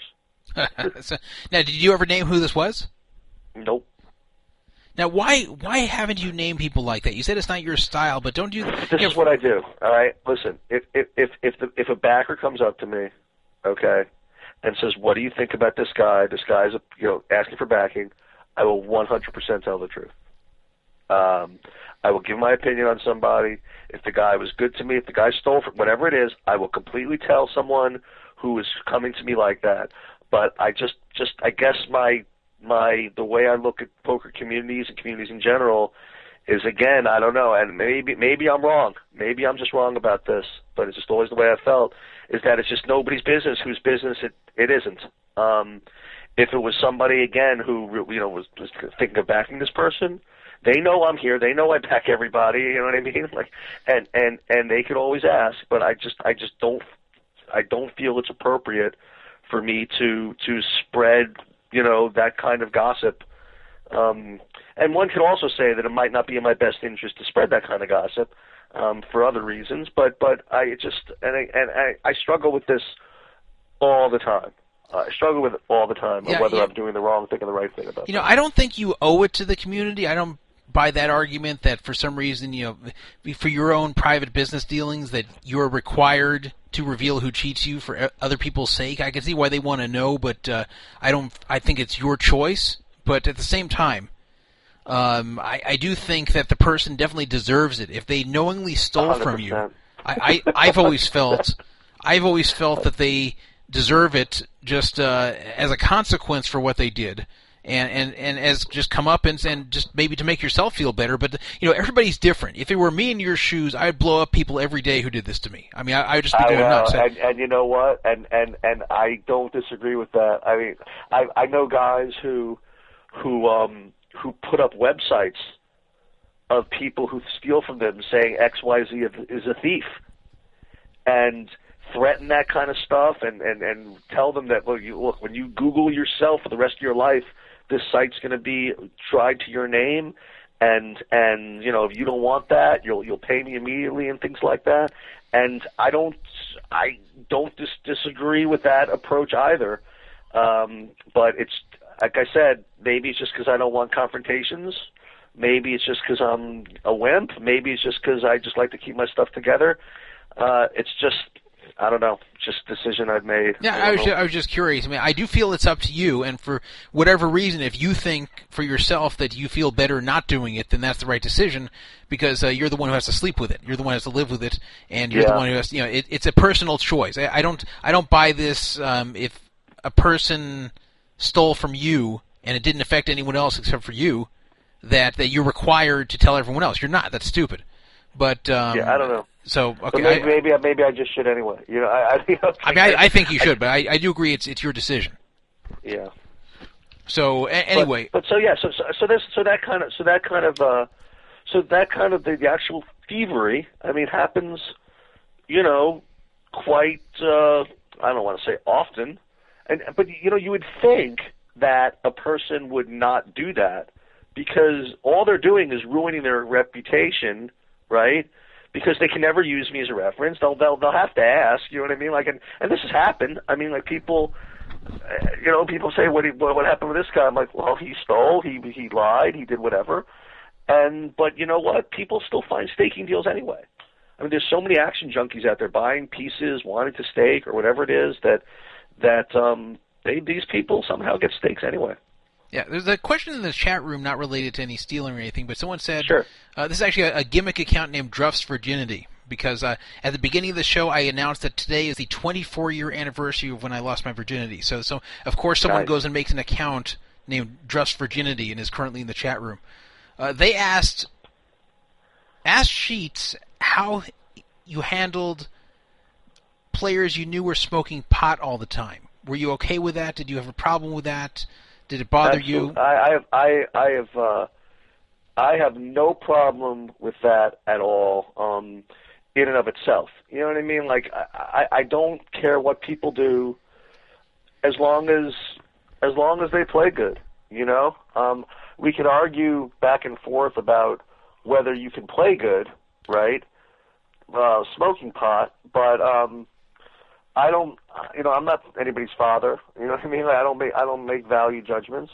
Um, guys like to smoke some pot. They like to smoke some pot. I mean, I've God knows I've smoked my share. You know, so I'm not to um, I'm not to tell someone how to run their life. Now, with that said, I mean, if a person smokes so much or, or drinks so much that you know they're not playing well, then that's then that's you know that that's another story. Okay, now uh, an- another question for you, and this is just my own curiosity. Um, you were staking these people completely. Is is that uh, what was going on? Where you'd give them the entire buy-in, and the, Yes. Okay, Um, and then yes. and then And- what would and they the- get? What yeah, was their then- deal from that point? Right. So so okay. So you're you're you're distinguishing between the two types of things that you that go, can go on. One is what we did, which uh, which is just straight staking. We give up the whole buy-in and we retain a certain percentage of the profits, as opposed to what's going on a lot nowadays, which is just piece buying, where people are buying pieces of players in individual events and paying some kind of markup. Yeah, that's what I did with myself. The the latter is what I actually did for myself for the World Series, just to kind of uh, decrease variance. So Right. Um, but we, I never um, got involved in the um, in the piece buying part of it. Um, at, at, originally, just because, well, quite honestly, I didn't understand it. I didn't quite grasp the math behind it. Um, and then, you know, in the last year or so, I've done a little work on it, and and I would say that, um, and I've done several interviews about this. Is I I think that the markups that are being paid by um, by action junkies slash investors or whatever is just beyond ridiculous. Um, So what do you think is a ridiculous markup? Like for the main event, um, a good a good player who's uh, you know uh, not one of the greats of poker, but someone who's a good solid player uh, at the World Series of Poker main event. What would you say is like a fair markup for that one? I don't know, and and this is and, and when I when I say I don't know, I, I I say that having thought about the answer many many times. Um, you know, the I don't know is a very legitimate answer because when when you think about what a person's ROI should be in a tournament, okay, you have to you have to ask you know what their long term return on investment is, and the thing is is that there's just never enough sample size in a tournament like that where you can really predict what a person's ROI is going to be. Like you can't judge results. What you can do all you can do is judge just make some real guess and that's like the best you could do is is make a guess like look i can promise you that whatever a person's roi is in say the 25k six max it's going to be a lot better in the main event right Yes, obviously. i think we can all agree that that that what your edge is or what your roi is in the 5k is going you're going to be much better in the main event Yes. how much better I really think is is an impo- almost a mathematically impossible question. What I will say, if I was had to guess, is this: I would say that there is a really big imbalance in what people are paying. What I would say is that either, either or, either people are paying way too much for the prelims, or way too little for the main. Okay? And I don't know the answer. What I do promise you is this: the people who are getting a dollar thirty for like the one K, and only a dollar fifty, for example, for the main, something is wrong. Okay? I don't, you know what I mean? I don't know which is the thing that's wrong, but something is wrong. Like, you know what I mean? Because the main is so much easier than any of the others that the spread between those two markups should be much, much greater I than mean, it is. that's an So- interesting um, analysis there because I've played. I actually stopped playing the 1Ks just because uh, I, I didn't like you don't start with enough chips. But I, I still play a lot of the 1500s, and uh, or not a lot, but I play some of them every year. I play the main every year. I, I had one deep run in it. The last three years I've Oh, did come- you? Yeah, in 2010 I got 88th. In, in 11 Okay. through 13, I've I've gotten you know 80 something percent of the field through, and then bust you know before the money. But uh, Okay. um, I've gotten very familiar with all those events of how they play, and, and I will say that um, I agree with you that the events like the 5Ks, the 25Ks, those are very tough events. Those are really good players for the most part that you're going to be competing against. There's very little dead money in those events, um, from from what I can see. The even the 2500 events I've noticed uh, have a lot higher quality of players. The main event, there's a lot of dead money, but I also feel at the 1K and 1500s, there's a lot of dead enough. money. I, but I, I will agree that the main event, you do have the advantage in that since you since it's a much slower structure and since it's um, you start with more chips, uh, you can overcome a lot of the bad luck or a lot of the situation where you're just forced to get it all in. You know, like you know, aces versus kings, uh, aces versus queens. You know, and, and those ones where you start with very few chips, you're you're forced to get it in no matter who it's against. Sometimes. Fair enough. So- so- and- and so so I but I do agree with you that the one Ks you know they're they they can be quite soft, but but how soft they are can also be like you were saying. Um, offset by the you know the the, the the the the variance associated with with small stack poker, right? So, um, but nonetheless, I mean, to get back to, to your question, I mean, what a fair markup is, say for the main. Well, I, I don't I don't really know. Like like you, you take you take like a even like a guy like you know I I don't even want to say a name. I mean, just some some guy who's pretty good. I mean, I could I could argue that I can argue they could have mean, I don't maybe like a thousand percent ROI. You know, I, I really just don't know. You know, it's like it's like impo- It's really really difficult to to put a number on it. All I can tell you is that it's it's more than the 5K and 2500 and and and a lot more. So again, back to my my original question that I just kind of make almost rhetorically is is is what's wrong? Is are people paying too little for the main, or is every prelim like being way too overly priced? And and I have a feeling that that is the case. That that the, these prelims are much harder than people are giving them credit for. Um, so uh, what I would say is, is if there was somebody who wanted to play poker now and they wanted to play live, uh, I I would, and they had a reputation that they could go to the marketplace and get backing. I mean, get, you know, get people to buy pieces. I would do exactly what you did. I mean, I I would I would pay, take some for myself, and I would sell some in the marketplace. You know, take my dollar thirty or whatever I could get for whatever tournament I, I want, and and use that you know thirty cent markup to pay for my expenses. Yeah. I actually did it for a little bit of uh, different reason. I, I didn't go to the two plus two marketplace. I sold it on, on this site, and it was kind of a, a combination of, of reducing variance and and also just to uh, give Sure. the, the community some fun. But I will say that I, I didn't mark it up as high as I could have and probably gotten higher prices because I, I, I would have felt bad because this is my community here, and I don't want Right. to I, I don't want to screw the members for high prices even if they're willing to pay it. Where if it's a totally anonymous group of people, then it's just whatever they they're willing to pay, and as long as I'm honest about everything, Sure. I don't feel bad. But but here with with people that, that have been around for years and are fans of the show, I, I don't want to give them a deal that I don't feel is I, I feel is way off. But I, I've also struggled myself with what's fair, and um and I actually marked up the, event I did best in this year, which was a limit event, the 5K limit, where I finished fifth this year.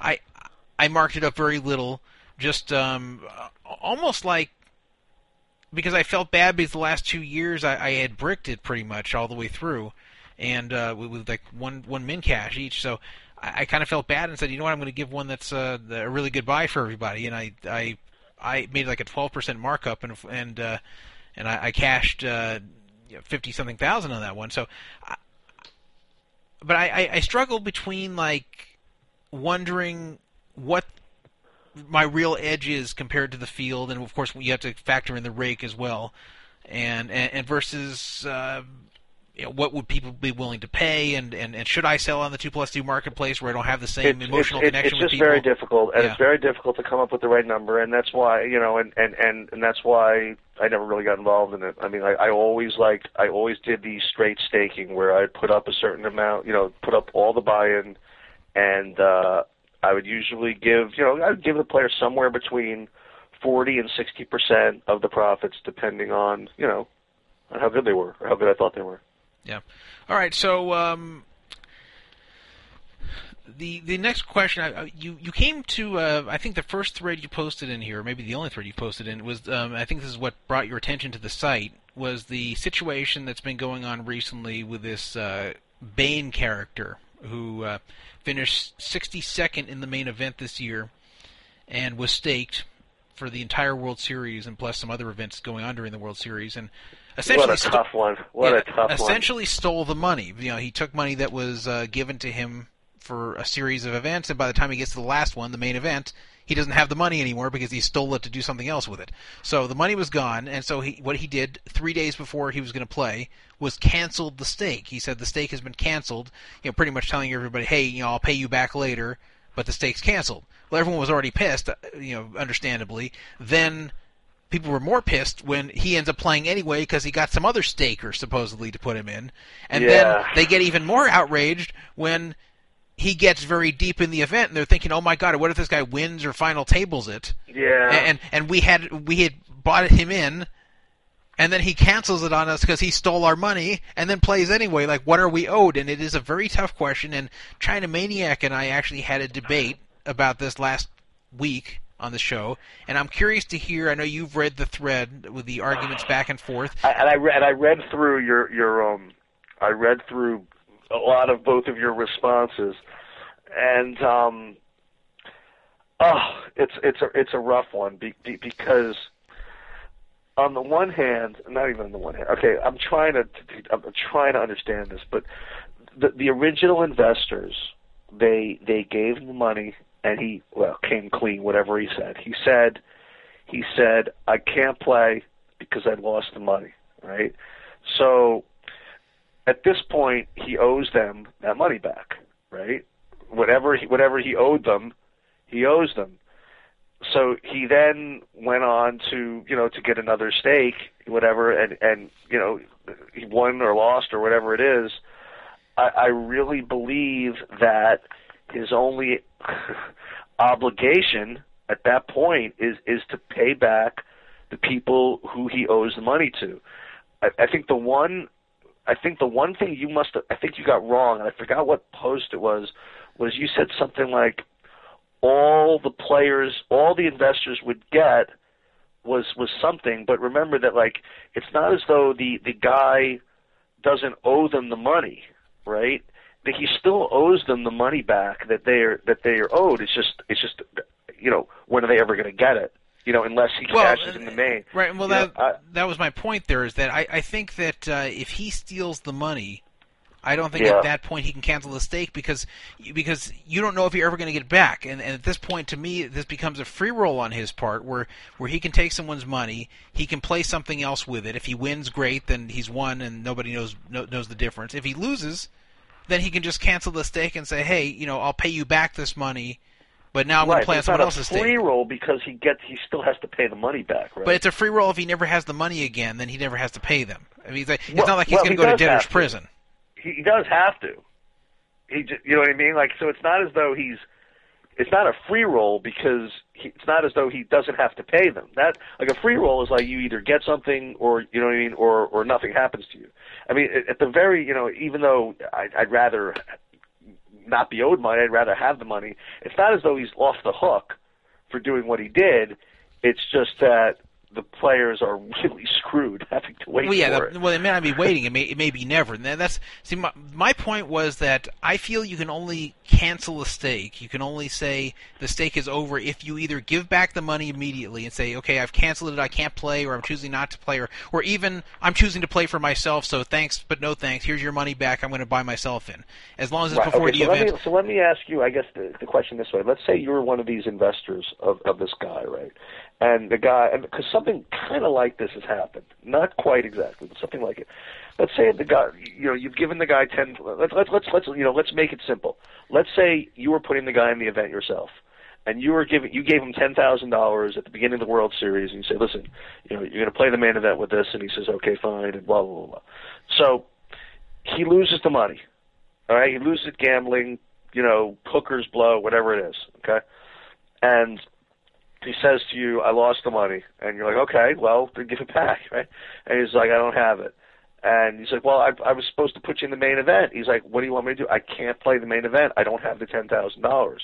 Right? So now we're kind of like in a Mexican standoff where the guy can't play the main event and he owes you the money. Now let's just say that he came and said, "Listen, you know, listen, Todd, I, I had this guy that will put me in the main event.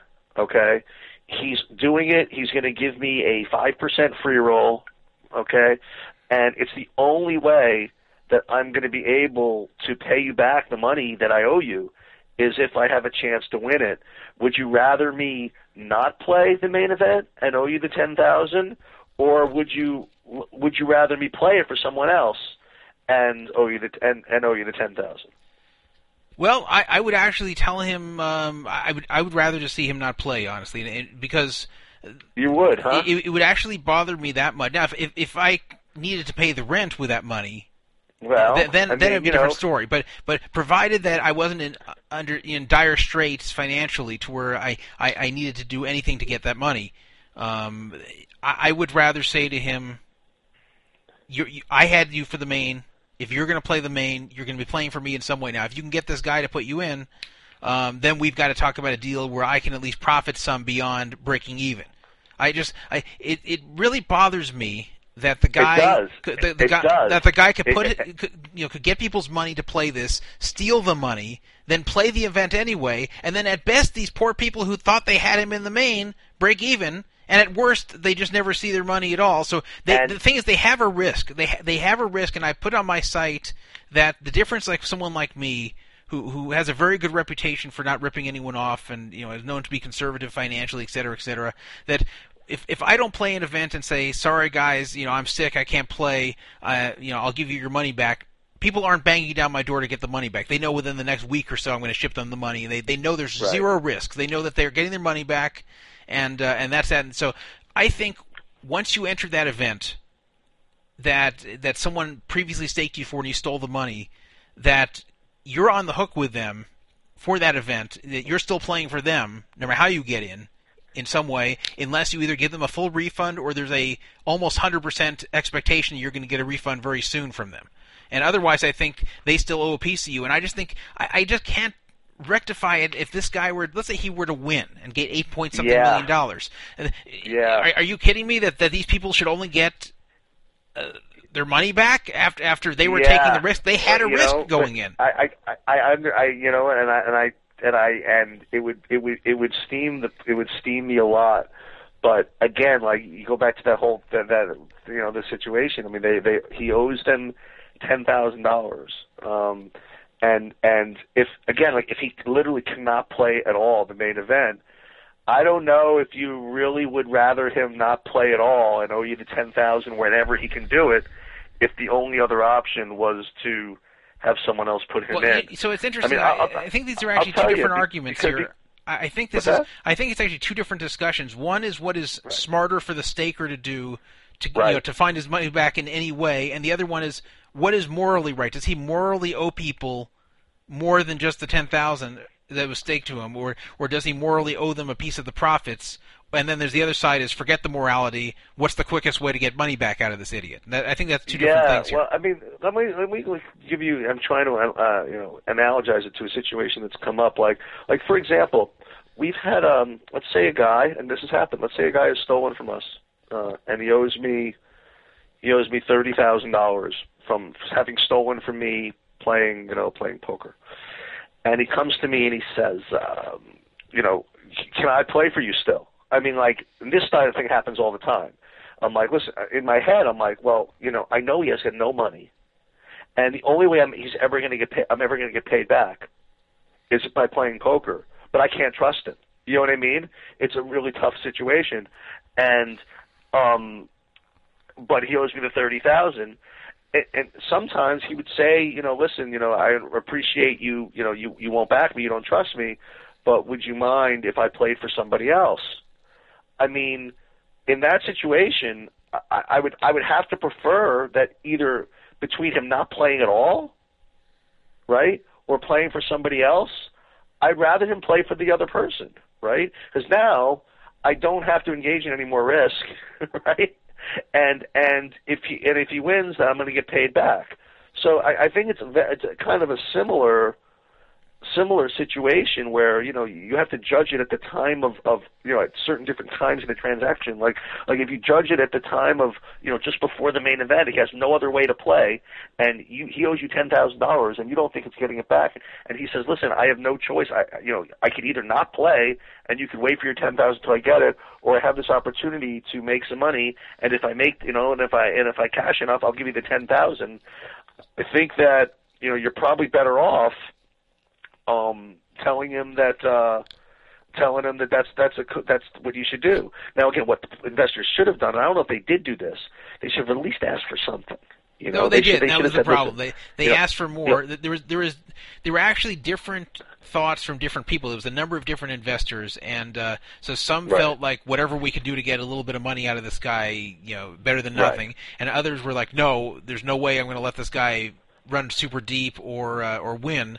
And and we only break even. This is a joke. So like no one was agreeing on it. So I don't even know if anyone actually got paid at the end. But I know that the problem was that everybody couldn't agree, and so he basically laid down an ultimatum. Well, you better all agree with some on something soon, or Right. otherwise, just f it. I'm deciding for you. And since they all couldn't agree, he decided for them on something lousy. Right, right. It's uh, it, it was it, it's it's it's it's definitely a tough a tough spot. Um, but I, I I I'm pretty sure that that that as as as sucky as it is, they they can't really the investors really can't stake claim. They can't stake claim to both, right? They can't stake claim you owe me the ten thousand, and we get a piece of you in the main, right? Yeah. you can't have it both ways as an investor. You can't say you, not only do you owe me the ten thousand if you lose, but if you win, then you're going to give me some. You know what I mean? Like I, I, I think that um, I don't know. I don't know. I, I think that the the guy's you know, the guy's a called scumbag, degenerate. You know, I mean, I've I've learned to be very cautious with my terms because I've just just when you think that someone's not going to be a scumbag or degenerate, they become one. So.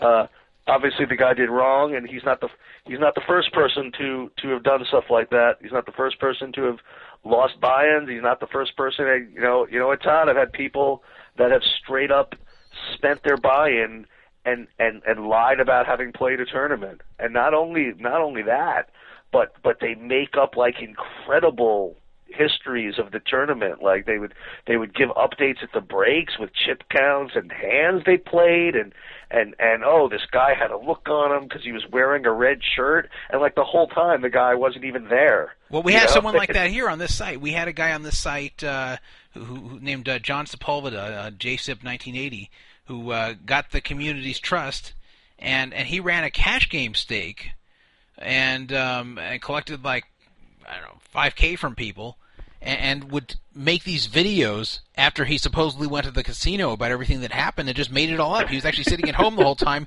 and even worse, he ran a, a podcast to raise money for a charity and, and stole more than half the money for the charity too. So this guy was a real scumbag. And uh, well, so so yeah, I mean, I've had guys do that, and then like one guy, I, you know, he tries tries to bluff me. I said, listen, you know, uh, you know, did you really play in the tournament? And he's like, yeah. I'm like, yeah, do me a favor, just bring me the receipt, right?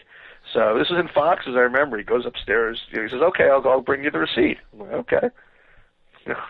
I'm like, he's, and I'm sitting here. This guy doesn't think he's going to bluff me live, right? I mean, like, you might be able to bluff me on live, but live, you're never going to be able to do it, right? Because I already knew he didn't play in the tournament. I already checked the computer, and the guy at Foxwoods told me. Okay, so he's going up to the room to quote unquote get the receipt. I'm like, I wonder what he's going to say. So he comes back downstairs and he says, uh, "Can you believe it? I freaking threw it out. I had every other receipt." And I threw that one out. And I said to him, you know what? That's just no problem at all. He's like, oh really? Yeah. Don't even worry about it because you know what? You can just go get a copy of it from the from from the uh, from the cage. They can reprint out another one for you. He's like, yeah, I'm like, yeah. He's like, oh, cool. I'll go do that. Never saw him again. And so, you know, I, I, I did see him like years later, or whatever it is. So, so as, as so staking ain't exactly the easiest thing in the world. yeah. So, so did you have uh, overall when the whole thing was uh, was done? Are you even doing the staking anymore, or is it over now? I am. Black Friday. Oh, I are. am actually. I am doing some. It's it's it's obviously it's much more difficult, but um, yeah. I mean, I still I still do some online. I still do some live, but certainly certainly nothing re- approaching what I what I did when were, I was were you affected by you know. uh, what's happening on Lock Poker? Yeah, I mean it's uh, in as much as I had money on there, and you know, it takes a it's taking quite the effort to, to get to get it off, to to, to say the least. Um, it's uh, I mean, I'll, I'll, I'll put I'll put it to you this way: people ask my opinion on Lock and all these different sites. Uh, I I will say that I'm, I'm not going to say that I knew that that that full tilt and stars were going to be closed down or anything like that, but I will say this: that about a month before the um that a month before Black Friday, whatever, Full Tilt was having problems with some cash outs, with checks and stuff like that. And I did make the comment that it's like it's like a bookie would once say, you know, once the first envelope is light, there's always a problem. Yeah. Okay. And and and, you know, Full Tilt had a very you know some excuse. Oh, I can't believe. It. I mean, when when Full Tilt can't deliver a check or bounce a check or something, I said to Cliff, I said, you know what, this this place is actually behaving just like a Ponzi scheme would. now, I'm not saying they are, but it certainly looks like one. And lo and behold, that's you know, you know, call Ponzi, call whatever what what it was. Uh, so so I would say that that that Lock has definitely has definitely a, lo- a lot to prove right now.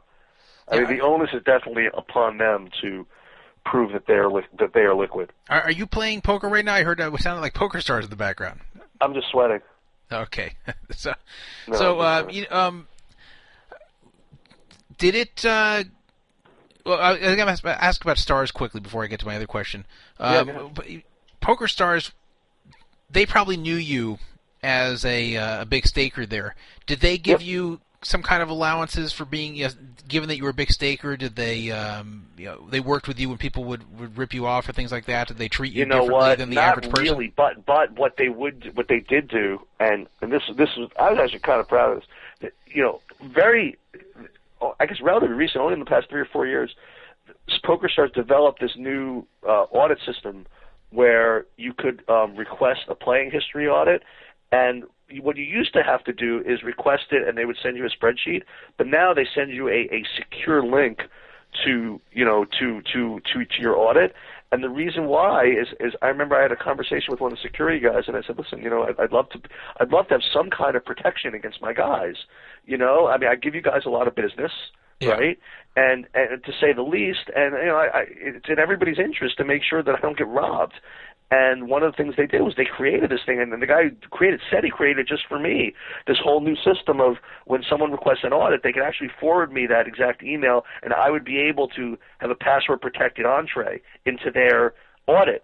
Whereas it used to be they would just get a spreadsheet and they could doctor it, you know what I mean, and and, and you know and and, Oh, and mess with I it and stuff like that. So- so you could tell them to get an yeah, audit I, would- then- I would say yeah. that that Poker Stars and that's why Poker Stars are so great. I mean, they they they they were great and they continue to be great business people. Well, you they, they are. They're very good at business. There's no question they make a lot of brilliant business decisions. Uh, one thing I want to ask you about, though, with stars, have they ever put a requirement on you, like to, to play a certain amount before you cash out? Because you're sending money there, then you're getting money back, sending money. There's a lot of money back and forth, and you are, of course, um, as you said, giving them a lot of business by giving others the buy-ins to play.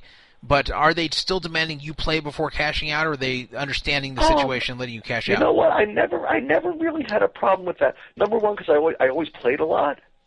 Um, I guess that, I guess that's, I guess one of the reasons. And number two, I didn't really cash off of the site all that much. Um, see, what what what what was kind of cool about the way we did, we did it with Stars is, and we had people playing online and also live. So so what we would have them do is they the players could cash out of their own accounts, right? And, and then then they could play live with it and stuff like that, you know, and then they could put it back on or whatever. I mean, Stars never really gave me.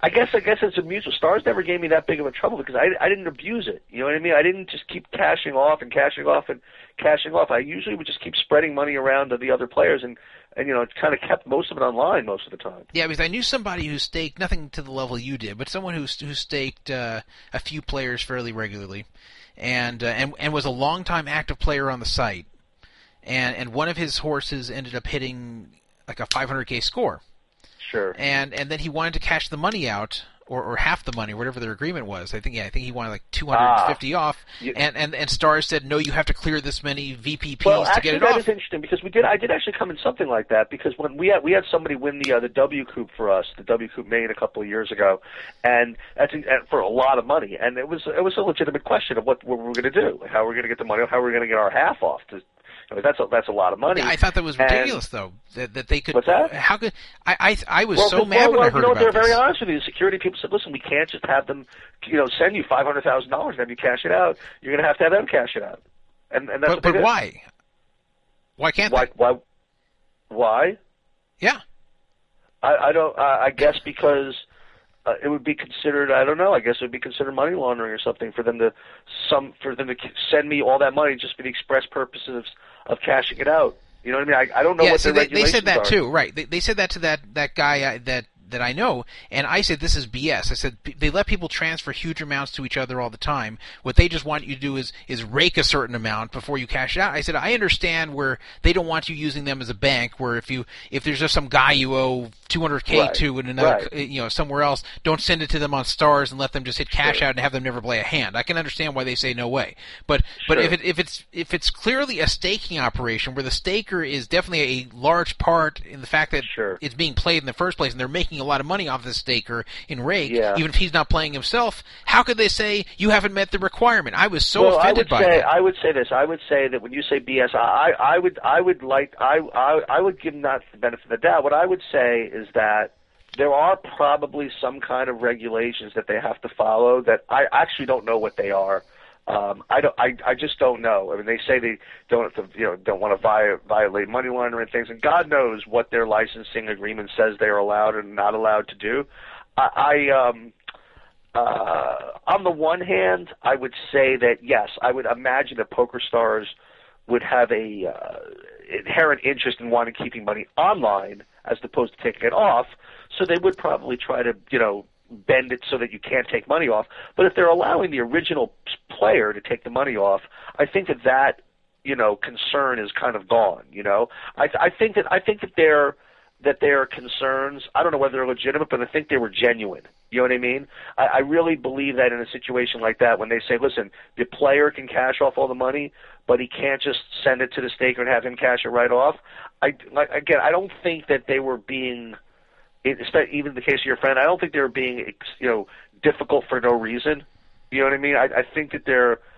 I, I would I would give them the benefit of the doubt that there was a good reason for that. I don't know what it you know I don't know what it is, um, and I don't know the way money laundering rules work, and I don't know you know how they work.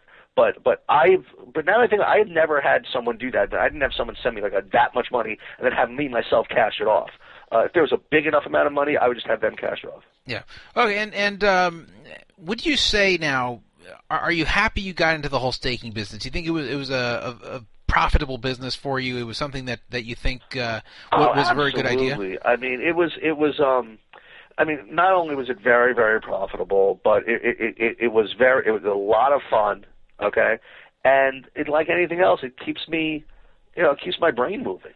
you know, I mean, I, I, I, you know, I've always had stuff to keep my, you know, try to keep my brain moving. Like, not that running a hedge fund isn't enough, you know, but, but I've always either way I've been playing or I used to play backgammon and chess, and the staking thing is kind of a neat little combination of investing and poker, and you know, you, you deal with people, you get to meet, meet, meet, you know, a, a different type of person, and I don't know, I, I, I find that, um.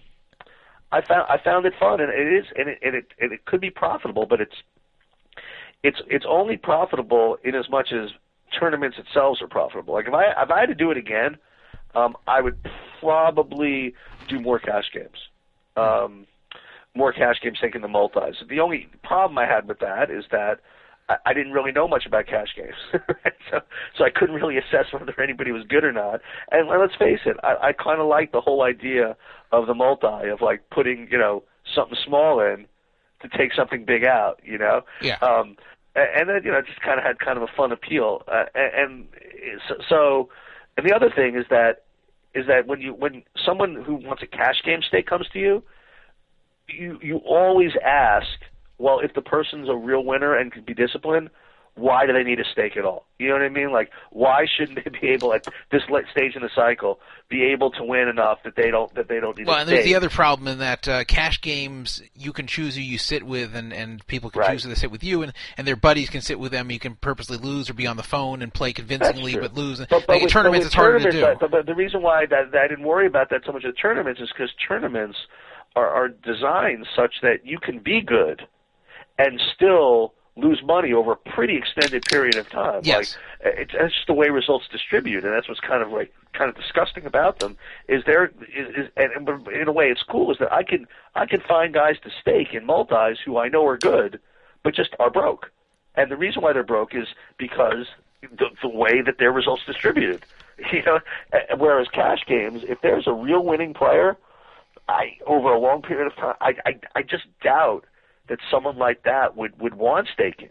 You know, um, and or need it. And if someone did need it, there would I would have to ask questions about a cash game. Yeah, well, usually it's because they they have some kind of other leaks uh, in life, or they or they just have terrible bankroll management with this And, and I've, wh- whatever I've they do, they just keep moving, move and up, I've move heard up, that move up, argument move up. too. But but but but the, the the counter that I've heard from a pretty well respected cash game player when we because he and I talked about this in the last year or so is that argument isn't so great because again like if you want to back someone for cash games to grind a hundred thousand hands a month or whatever it is you you'd want to grind you, you could argue that if that a person can't be a good profitable disciplined cash game player and have those big leaks. Um, now again I don't know but I don't know how much a person can have life leaks and bankroll management leaks and still somehow be a profitable cash game player under the right circumstance. But it certainly is a is a legitimate uh, argument. Yeah, you know, I if I those people, I would stake them if somehow I could know for sure that they wouldn't either take the money and play too high, or that they wouldn't, um, you know, cheat me in some way, or or lose the money in some way, and you know, which end up cheating me. Like the the problem is this introduces a, a trust factor into that, uh, which you mentioned earlier, and that that's the big problem. I, I think there are people who win at cash that are broke all the time just because of their their money management skills are terrible. But I, I also don't think that's a good person to be staking for those reasons. So so Yeah. pretty much saying the same thing as you are in a different way. So Yep. um, all right. Um, I, I think that's it for my question. I'm going to ask the chat room if they want to uh, Sure. ask anything else. Oh, here, here's something that uh, that was asked. Yeah. Uh, Black Friday. Yep. Um, how did that affect you with all the money in the accounts? Did that really put a, a wrench into your uh, It play was with, with it was it thing? was.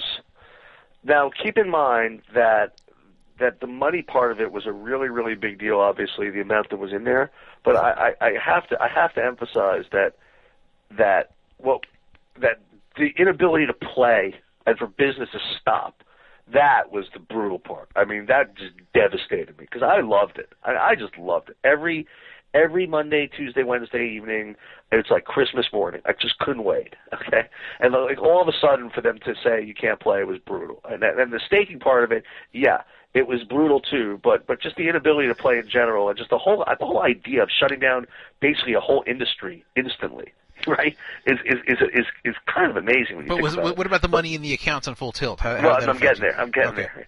So, so, so, but then when it comes to the the money that that are in the accounts, um, it actually it could have been worse. Now, now, first of all, with stars, stars worked out to be okay because stars they eventually released the money, and we had our players cash out the money and then get it over to us. Now there were a couple of people who, you know, who desperately, you know, took money, you know, whatever it is, and that little money disappeared, but not that bad. The the full tilt and UB money was uh was pretty awful. um that was a decent amount of money which still uh has not been returned. And I, I just only hope that when the money is returned, if it's returned, that the players, you know what I mean? They're, uh, we've been staying in touch with them and, and all this stuff, but uh, like the UB money, I mean that money I presume is long gone. So let's just say that it was it was an amount of money that um, it hurt. it really did, and and and UB money, as far as I'm concerned, is is well, as far as I'm concerned, but it seems to be gone forever. And the full tilt money, I mean, I, I I've heard that it's coming back, and I, I kind of still ready to read the updates as they come in. But I mean, what the hell? I mean, where is it already? You know, No. It just uh, it just seems as though if if they were really going to give it back to you, they would have done it already. Like What- PokerStars said, "Hey, we're going to give you the money back." It was it was back in 48 hours. The U.S. government says we're giving the money back, and it's been what eight months. it, you know, a lot more than that actually. I mean, they, they everything with the government's always slow. Uh, when when Black Friday happened, I mean, everybody was very disappointed. Everybody, you know, it, it definitely ruined their day to say the least. But there, certain people were affected a lot more than others. Like I, I have to imagine some of these full tilt pros who are making uh, you know, huge money every month. Uh, Sure. to, to, to come to that news, it's got to be devastating. Like like like, oh my god, I can't believe this is happening. Was that the way you were feeling? Were you like did, uh, just a, a, a pall of depression immediately Yeah. hang over you? Yep, I, I, I it was um, yeah. I mean, I, it was it was uh, shock, depression. First, I thought it was a hoax, and then uh, I, and then I just got you know I just got kind of like like I said, it was just, I guess devastating. It's just the best. It's just the best way I could describe it. Hmm. You know, it was just really was. I mean, the way I, I, I put it to someone is this: All right, let's let's say that you're really into porn. Okay, you're really into porn and you just love it, and not only that, but you can make money from watching porn. Okay, like, and you can make money watching porn 24 hours a day, seven days a week, and then one day you wake up and you turn it on and it's gone. You know what I mean? Like, and, and like they say, you can't play anymore, just like that. Or likewise, let's just say, let's say, God forbid, that one day the entire stock market, okay, just in the middle of the day, in the middle of the day, in the middle of trading, just stopped, cold, putting hundreds of thousands of people, you know, out of business, out of a career, out of a hobby, in some cases forever. You know, it's it's it's uh, it's it's and forget about the whole idea that how could the United States of all countries be the only country really to to to to to have this happen? Yeah. So it's, it's rough. yeah, so uh, I thought it was interesting to hear that perspective because uh, I, I've never asked anyone that question before who really, really, really had just an immense amount to lose beyond just uh, you know their own poker play. Uh, and- but yet I've thought about it. I've thought of it many times. The people who uh, it affected the most, and, and you're definitely one of those people. Uh, you know, not quite to the degree of the, the ones who are making uh, you know, a million dollars a month from Full Tilt from uh, Sure. but but still, I, it, it I can only imagine how you were feeling then.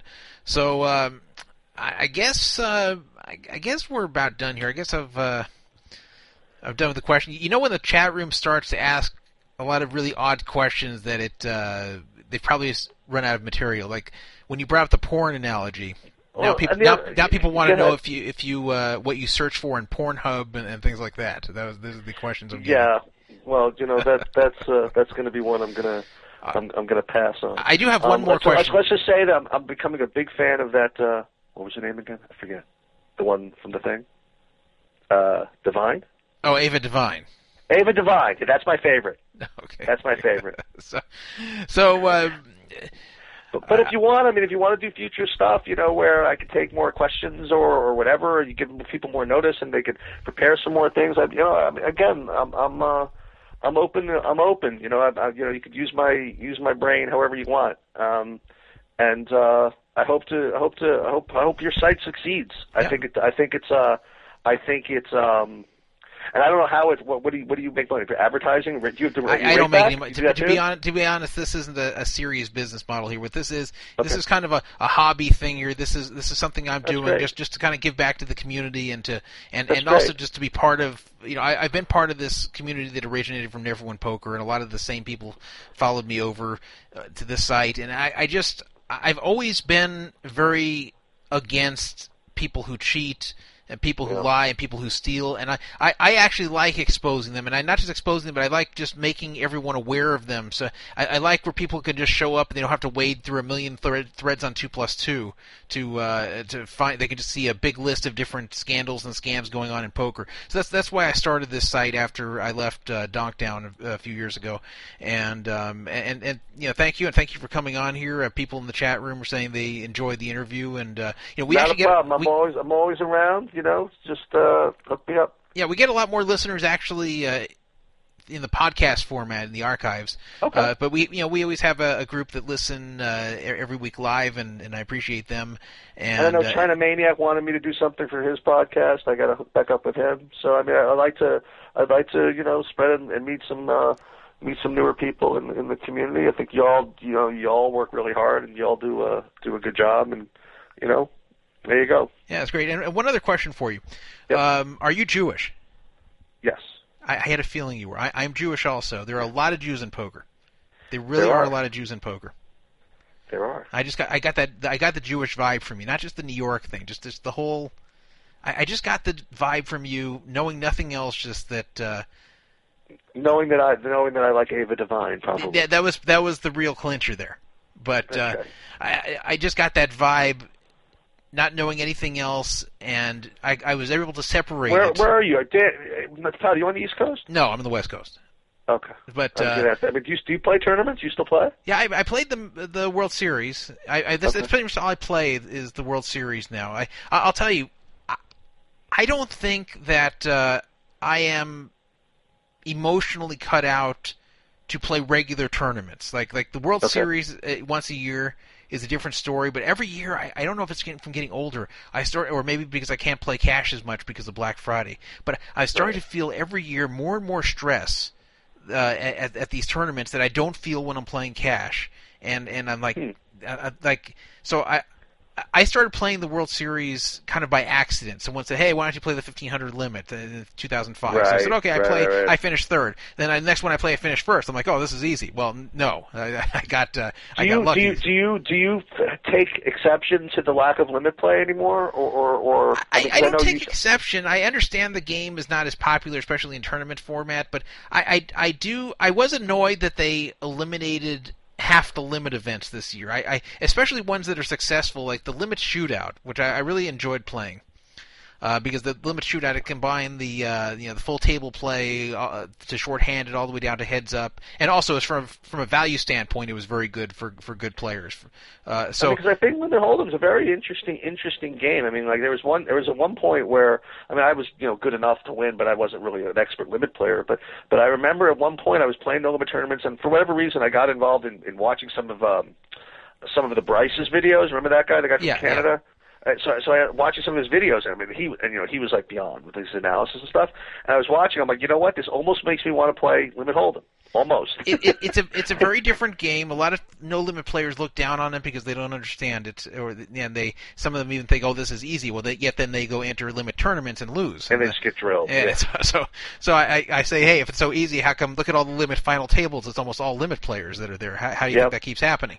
So, uh, but but the thing is, with uh, they eliminated three of the six events that uh, were limit hold'em. There were five straight limit hold'em events and a mixed hold'em event, and they killed the mixed hold'em, which was very disappointing. I like that event. They they killed the limit shootout. Really bothered me as well, and they killed the 3K limit hold'em as well. And I think if you want to eliminate one, fine, but here, like the limit shootout and the mixed hold'em, those were relatively successful prelim events. They were getting like 600 people, which it- it's not like those giant 1Ks on the weekend, but it's Sure. uh, it's still enough to make it worth their while. I don't know why they did this. I, I hope they reverse it, and um, you know that's. Uh, I'm not betting. I'm not betting on it. I'm not I either. think that, I think they're. I think they're really just going moving eventually to all no limit and PLO. I don't know. You know, I think I think some of the reason they might be doing it is because I, I think just like a business decision, almost like the, because these take Sure. longer to play through because nobody busts in the first few hours. Like in, in these no, these one K documents here, you've you've lost half the field after four hours or five hours or whatever. Here here in, in Limit Hold'em, even the fifteen hundred, four hours later, almost nobody's gone. So I, I think I, th- I think I just think. I, I guess that there's just some something kind of sexy and cool about someone all in. You know what I mean? Yeah, and that's and that's what's. that's what I mean, is. that's why the game is somewhat dying, and I understand that. And I, you know, at one time Stud was the big game a long time ago, and I, you know, it's, it's not like the, the it's you know if the games change, if the people's interest change, it doesn't bother me. What bothers me is if they're prematurely taking away events that are popular and that people like, and and it, it, that just hurts everyone. It hurts them as a company who uh, could be making good money on it still, and it hurts the players who, who enjoy these limit hold'em events. So. Right. Anyway, All right, Todd. Uh, Todd I'm gonna run. I will uh, catch up to you soon. okay. Thank you very much for appearing on the show. Take it easy. Bye. Thank you. Bye. So that, wa- I thought that was a good interview with uh, Eric Sheets Haber, a 46 year old Jew who made a lot of money staking. And the reason I asked him that last question, was he successful with it, is because I I was always skeptical about the staking world. I, I always thought, you know, there's just a lot to overcome. He was mentioning the people who stole. Um, of, of course, when you know what he was, his model was staking people 100% of their buy-ins, then he would keep a certain percentage whatever they'd win. But the thing is, you're you're putting up 100% of the risk and only getting a certain percentage of the reward. And I'm thinking, how can this work? There's just so much to beat. You've got to beat the uh, the rake. You've got to beat what the player takes for themselves. You've got to beat the the fraud. You've got to beat things like Black Friday. I mean, how do you win? But I, I guess the guy did well. He seems to. Uh, I mean, I, I think I believe him when he says he made a lot of money at this. So good for him. But uh, you know, because I even considered it at one time. I said "Eh, maybe I should stake people. I've got a bankroll. I could probably stake people. I go, no, it just doesn't make sense. I'm going to lose. So I, I guess it came down to them doing a very good job scouting who they staked, and someone in the chat room just mentioned that too. That they just did a very good job uh, picking winners winners both uh, in character and in skill. Because if someone's a winning player and they play enough, especially online, they'll eventually show a profit and you'll get part of it. And as long as they don't steal from you, everyone will win. But I don't know. It's a lot to overcome. But uh, yeah, good job for him for making a good business out of it. And I'm sure Black Friday really was just incredibly devastating. So uh, to move on with the rest of the show here, and yeah, that was the main feature tonight. But uh, as our second main feature, and this won't involve any interviews, but uh, I want to talk about Lock Poker. What's happening over there? Because uh, you know, almost every week I've been coming out and talking about Lock Poker and criticizing them for something or other that you know, all warranted criticism. Believe me. I mean, they're a mess. They, they I, I'm convinced, and have been for a long time, that they stole everyone's money and are broke, and basically did what Full Tilt did: took the money on deposit, spent it, now are broke and can't pay anyone. So, really, a major development has occurred this week with Lock Poker that I think signals the beginning of the end. And when I say the end, I don't mean it's going to be over next week, but I think this is really indicative that they're almost done. And that is they have abandoned 2 plus 2. Now, to give you a bit of history, Lock Poker advertised for a long time on 2 plus 2. A few months ago, a number of people, myself included, made a big deal about this, saying 2 plus 2 should remove their ads because Lock Poker is a scam site. Lock Poker has these misleading ads up on 2 plus 2, and people click them and deposit, and then end up their their money gets stuck on there, and they can't withdraw it. It's a scam.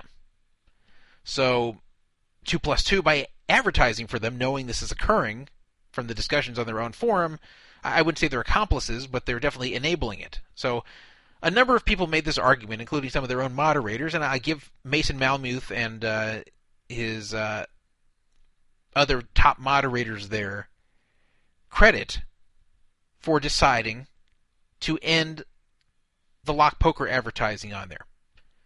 So that's about three or four months ago. I forget the exact time they killed it, but they uh, no more than three or four months ago. I think like five months ago, something like earlier this year. They killed the ads for lock poker on two plus two. No more advertising.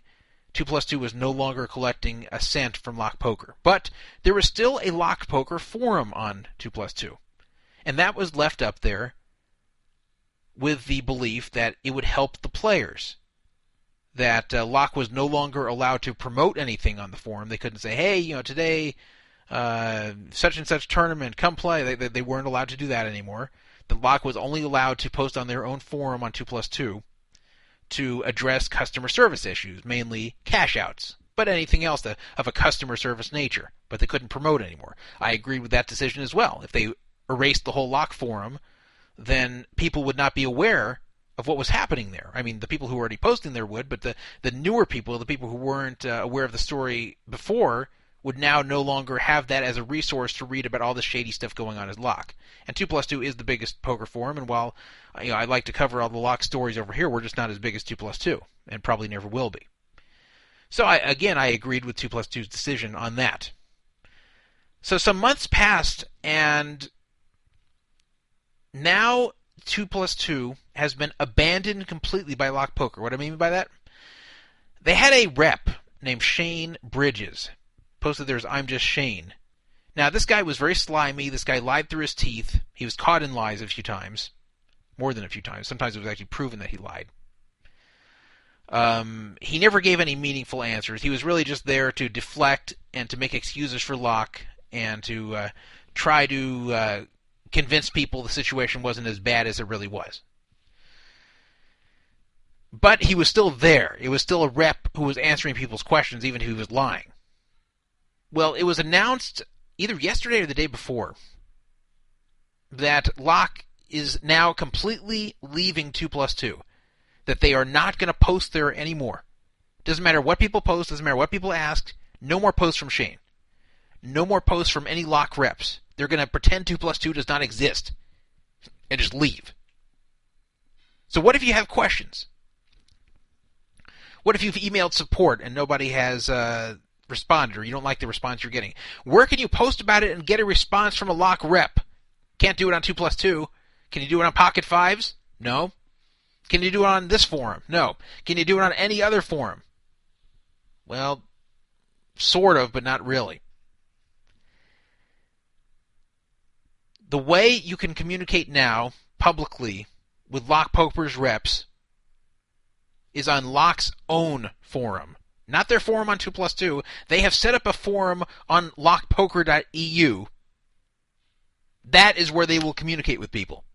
So you may say, well, that kind of sucks, but at least they're setting up a forum. At least these discussion can, can, can uh, continue over there, right? No. Because unlike 2 plus 2, this is a heavily, heavily censored and moderated forum.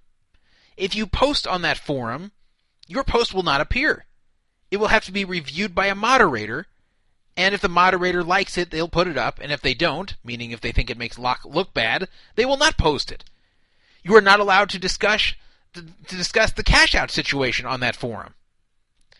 You are not allowed to post at all on that forum unless you have a gross rake on the site of a hundred bucks, meaning if they have not raked a hundred bucks from you lifetime on Lock Poker, you are not allowed to post on that forum. And you actually have to post on it like through the lock software. So basically that forum is a joke. That's not a forum. You can't bring up anything that's critical of them. They'll delete it. It will never even see the light of day because it has to be approved before appearing. I mean, that's that that couldn't be. This reminds me of the press in very oppressive communist countries, where sure they have a newspaper, but it's a newspaper run by the state, and there will never be a story in the newspaper that's ever critical of the government or their decisions. That's pretty much what the lock forum is now, and it's completely useless. So, I understand why they did this, because they've stolen everyone's money. They try to give the same BS answers on 2 plus 2, and no one's falling for it anymore. Pretty much the jig is up. Everyone realized what Lock has done. Everybody realizes that their explanations are all lies. Everybody realizes that their stories contradict each other, don't make sense, and uh, um, basically don't answer anything. So that lock poker forum on 2 plus 2 was just damaging lock poker. It was. It was a big problem for lock poker. And they stupidly thought that they were smarter than everyone else, and they could just bring out Shane to keep lying there, and somehow that would result in a net win for Lock. That somehow that forum's existence would still be a good thing for Lock, because Shane would convince everyone everything's okay. But when Shane failed to do that because well, he didn't have the truth on his side, the ugly truth didn't look good, and it was very hard to disguise that truth at that point. They finally gave up and said, "Screw this! We're not going to keep uh, letting ourselves get slammed on two plus two, even if it is true. We're going to control the message now." So they actually asked two plus two to delete the forum. Two plus two, at this time, has not deleted it, and hopefully won't. Hopefully they'll leave the forum up so everyone who uh, comes to 2 plus 2 and finds the lock forum will see what's really going on there and never deposit. But uh, that's what Lock is doing at this time, and it's very, very bad. In case you don't think it's as bad or as big of a deal as I'm making it right now, think of this. Lock Poker has been swearing that things are getting better. They've been swearing that they're on the road to recovery. That soon everything will be all good and everyone's going to get their money that they just had a backlog of cash outs that they're quickly rectifying. If they really had good news that they could honestly report and prove, would they want to hide it on their own heavily censored forum, which almost nobody can see? Or would they want everyone to see it? When you've got good news about your business, when you've got something that makes your business look good, you want to tell the world. You don't want to hide it. If you're only taking customer service discussions in private, and if you only let discussions take place that make your company look good,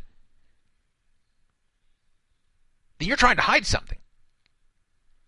If things are really improving in lock poker, they would want to stay on 2 plus 2. They'd want to say, hey, this month cash outs are up this much percent. We've processed everybody's cash outs that have requested them, you know, before May 1st. Next month will be up to June 15th. Next month will be up to July 28th. And eventually will be current. I mean, that would make a lot of people really happy. That would bring a lot of people back to the site. But they know they can't report these things honestly because it will get torn apart. They know they can't lie anymore because people see through their lies. People can disprove their lies. They've tried that already. So when your lies fail, then you go hide. So this is the first step in hiding. This proves they don't have any good news anymore. Because if they did have good news, they would want everyone to read it. This proves they have no good news and are not expecting good news anytime soon. They're not just taking a break from 2 plus 2. They're not running their own forum along with 2 plus 2. They are abandoning 2 plus 2. They are abandoning all forums, except for their own, where they control the message. Very, very bad news on Lock Poker. Caller, you're on the air. DOTS attack. Huh? It was uh, a DOS attack. Oh, there's a, a, they're uh, attacking my site again. You got it. Everything's Jeez. down. It's really. Enjoy. It looks okay to me. Let me see. Is it really down? Is it really down? Let me see. I swear, when I find out who's doing this, hmm, there's a problem. I see it. I see, I see the address that's doing it. All right, hang tight, people. I'm gonna block the person doing it here. They keep switching IP addresses. That's why uh, I've had to do this multiple times.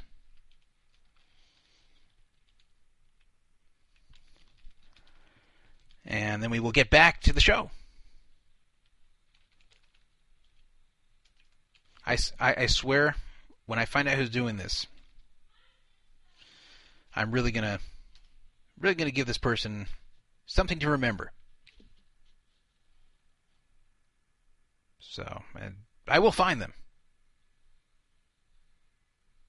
They don't realize the mistake they're making.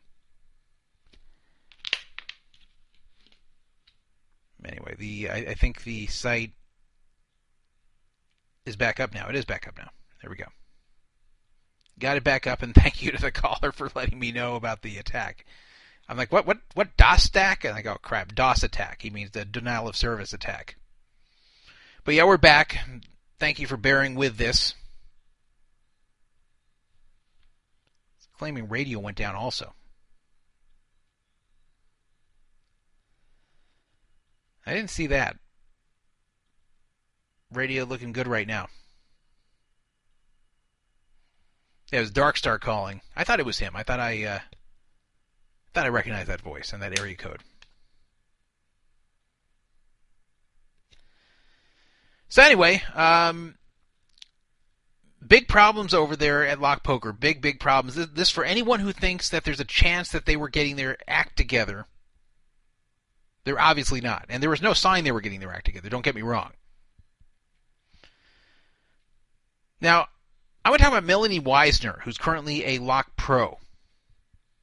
Melanie Weisner, there's some pretty serious accusations against her. I want to discuss them. Now, she got angry at me for calling her out when she appeared on 2 Plus 2 defending Lock Poker a few months ago. She actually personally spoke to me on Skype and was very unhappy, saying that I was being uh, unfairly, uh, I was unfairly singling her out. I have a call in right now, but I'll, I'll take that a little bit later. And she told me at the time that she had a plan, that she's not just you know going along with it. That uh, I, I'm not going to reveal everything in the conversation, but I had some doubts about the stuff she was telling me. Well, somebody is claiming that Melanie Weisner took advantage of the situation. And the situation I'm talking about is the fact that Lock Poker has not been processing cash outs. So, therefore, since she could process cash outs at the time faster, that is, they would process her cash outs quicker than the uh, average player, that she was taking advantage of this and buying up people's money at a discount and then cashing it out at full value. So a guy named Wicane, W-I-C-A-N-E, on 2 plus 2, W-I-C-A-N-E, posted the following. That on March 16th, he was asking for someone to buy 10K of his lock money in the transfer thread on 2 plus 2. And that Melanie Weisner responded to him on March 16, 2013, writing the following Hi, I'm a lock pro and can help you get money out. You will ship me the 10K and I will cash it out. Once I receive the money, I'll send you 7.5K. And then at the time, I guess the market rate was 65 cents, so I guess this is a better than market rate for lock poker. My cash outs are usually done within a week. This is when they were already at two months for everybody else, by the way because I go directly to the owner. My last one was two days. If it takes three weeks or longer, I'll drop the VIG. So basically, what she was saying is, it takes you two or more months to cash out. I can get a cash out within a week. I actually got one in two days a little while ago. If for whatever reason it takes me three weeks or more, then I'll cash you out at even money. So provided I, I'll, I'll pay you when I get the money. If it takes three weeks or more, I'll just pay you exactly what you sent me, the 10k. If it's less than three weeks, then I'll send you 7.5k and keep 2.5k for myself for speeding up the cash out for you. Now you may say, well, okay, that's great. Everybody, everybody wins here. People who want to get their money off lock get it off quickly, and you know, they only give up 25%, which is still a lot, but maybe for some people it's worth it.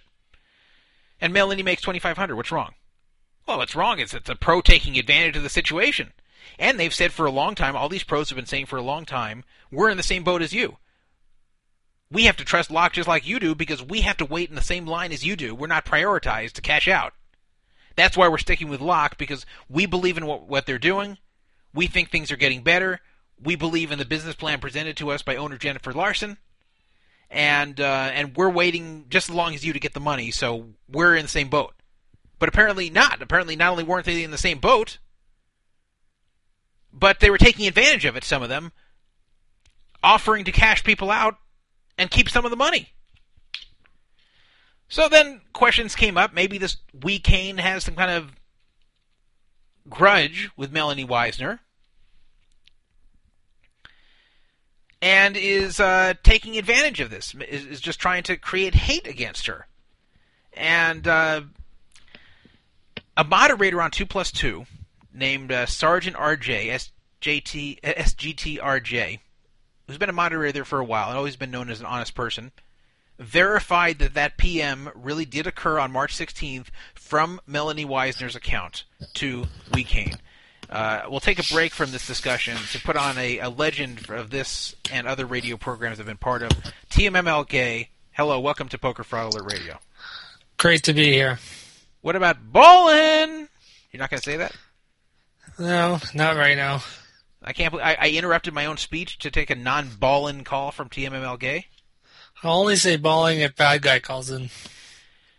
I wish he would. He's gone. He's he's completely vanished for like the last month. Yeah, he's probably in jail again. I don't know what happened to him, but he just completely vanished from the site. And and last I talked to his girlfriend, who's kind of vanished too, but she vanished after he did. And she's still active on Facebook. Um, last I talked to her, she didn't know where he was either. It's really strange. yep. I mean, I, I miss Bad Guy. I miss the end end of the show calls from him. I, I mean, I, I like the TMML gay calls too, but but uh, um, I, I would love to get you guys together on the phone. But uh, if anyone could draw him out, I would think it would be you. Well, I, I had to call in to save the show because that whole sheets thing was like it was uh, snap it off. You know, I we mean, don't have very many interviews on this show. This isn't like DonkDown Radio where we had an interview every week and you know some were good, some were bad. Here, there's very few interviews. This is the first one in a long time, and I thought this would be an interesting subject to discuss, especially because one of the recent topics of discussion and debate here was about a staking issue. And I thought, you know, this is the greatest authority on staking, period. And I, I was very interested with the entire discussion. I know, but you, dra- you dragged it on so long that you're putting me on tilt. Well, you don't sound like you're on tilt. You sound very. You actually sound a lot calmer than usual. Oh. Well, why are you so? Uh, uh, you sound depressed. Is something wrong? Well, you know, I always am. That when you've called into this and previous shows I've been part of, you sound chipper and alert and happy. Even when your girlfriend's yelling at you in the background, it's you've always sounded so happy. And I have some, another question for you. Your life used to revolve around radio, and then one day you just vanished, where it went from like your life revolved completely around never missing a show to coming around like once every few months. What what, what changed here? Well, Micon gave me the snub. Yeah, but Micon's not part of this site. Well, before, right? When I was a loyal fan, he, so. Well, I don't know why you're blaming me for this. I mean, I, you, you know I have nothing to do with him anymore, so. But it's partially your fault as well because you were there with him when I was calling.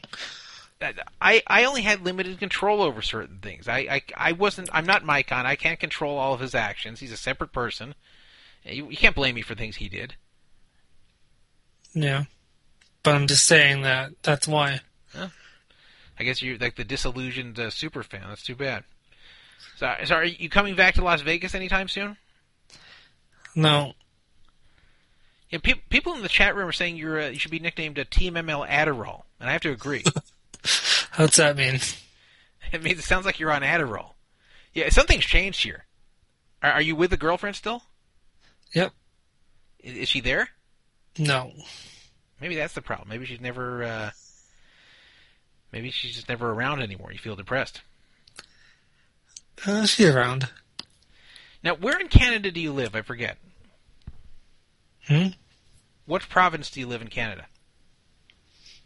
Northwest.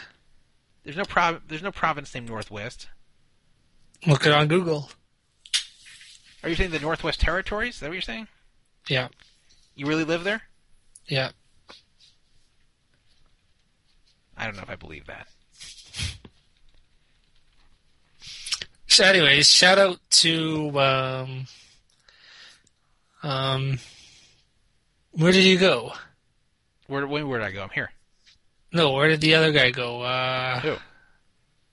he was on chat earlier. I- I'm being told you live in Barrie, Ontario.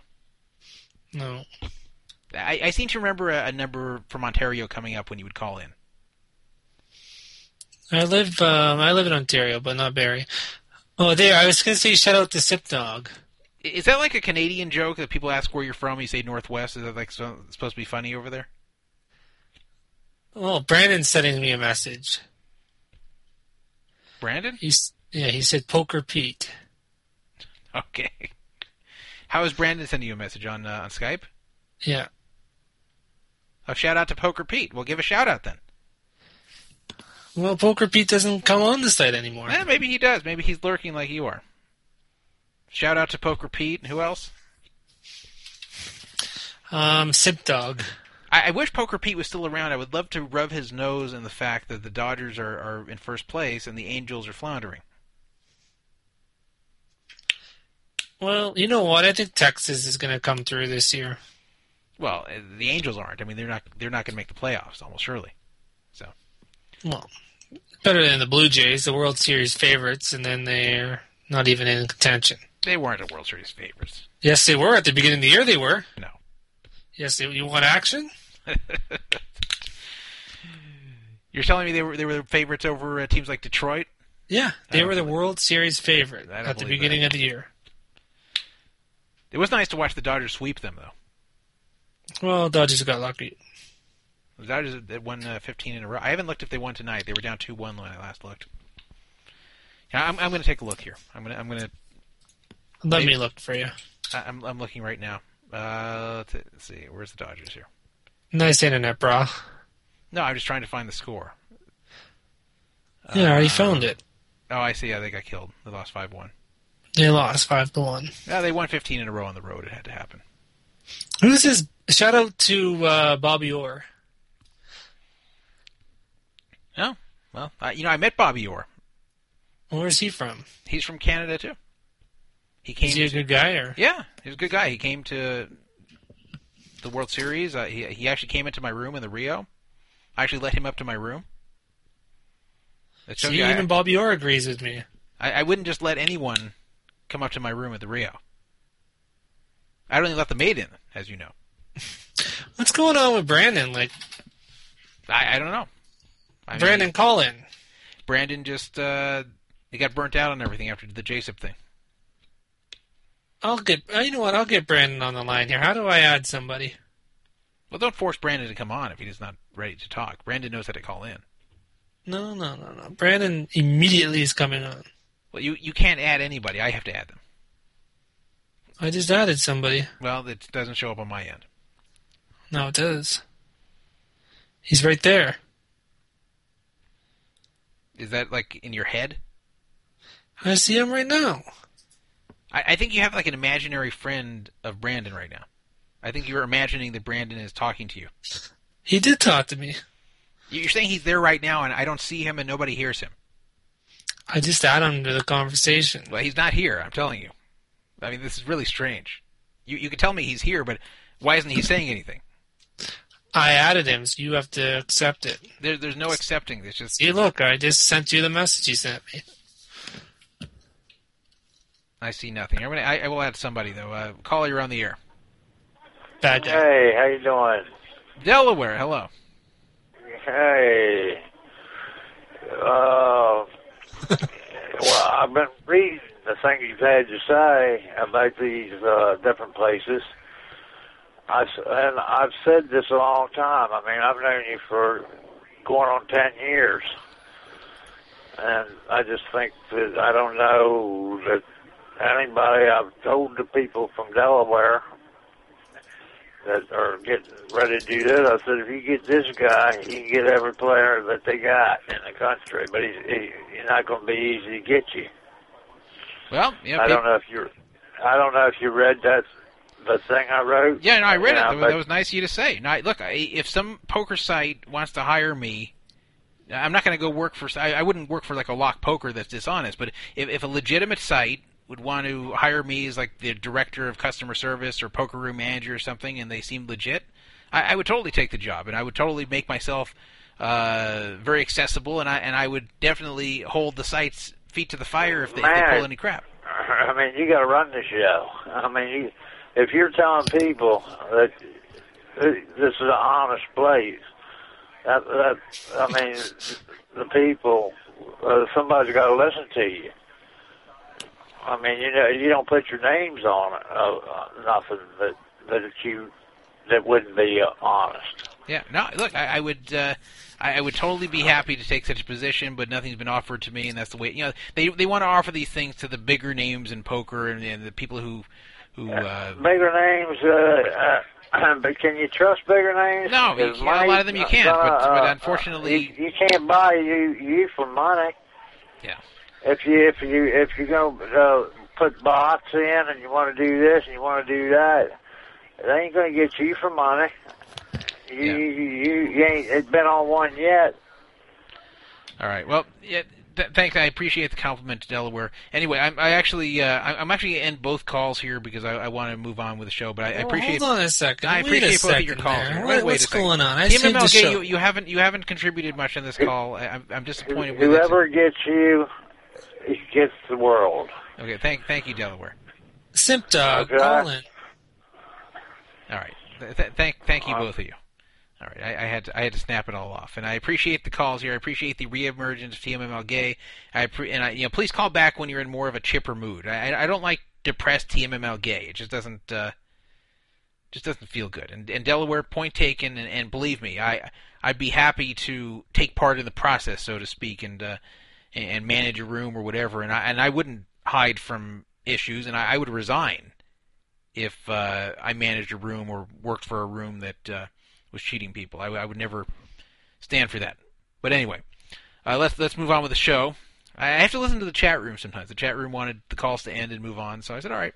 I gave them the chance to speak. But uh, anybody else wants to call in, uh, I won't take your calls right now, but later in the show. 775 fraud 55 775 372 8355. And remember, there's also that Mount Charleston phone 702 430 1808. This show is brought to you by Stat Clash. Play real fantasy sports for real money. Introducing StatClash.com, the newest daily fantasy sports site on the web. StatClash has got the most sports online, including football, basketball, baseball, hockey, and even soccer. Playing StatClash is easy. Join a contest, then pick real life players for your fantasy team. StatClash offers all the fun of traditional fantasy sports without the season long commitment. With detailed player stats, head to head play, and real time scoring, you'll always be on top of the action. Play, win, and get paid. Invite your friends or play against users from around the globe. With free rolls, bonuses, and so many sports to choose from, getting started is easy at StatClash.com. So that's Stat Clash, and uh, once again, play real money fantasy sports. Easy to deposit and easy to cash out, and you get your money quickly because it's legal and there's no shady processors to go through. So if you think you're good at fantasy sports, try your hand against other players who are playing for real money, And you don't have to commit yourself to a whole season. You don't have to play a whole season of baseball or football. You can play very short periods of time and still see if you can win. So, if you're thinking of trying fantasy sports for, for real money, please try Stat Clash and please tell them that you came from Poker Fraud Alert so they continue their sponsorship of this site.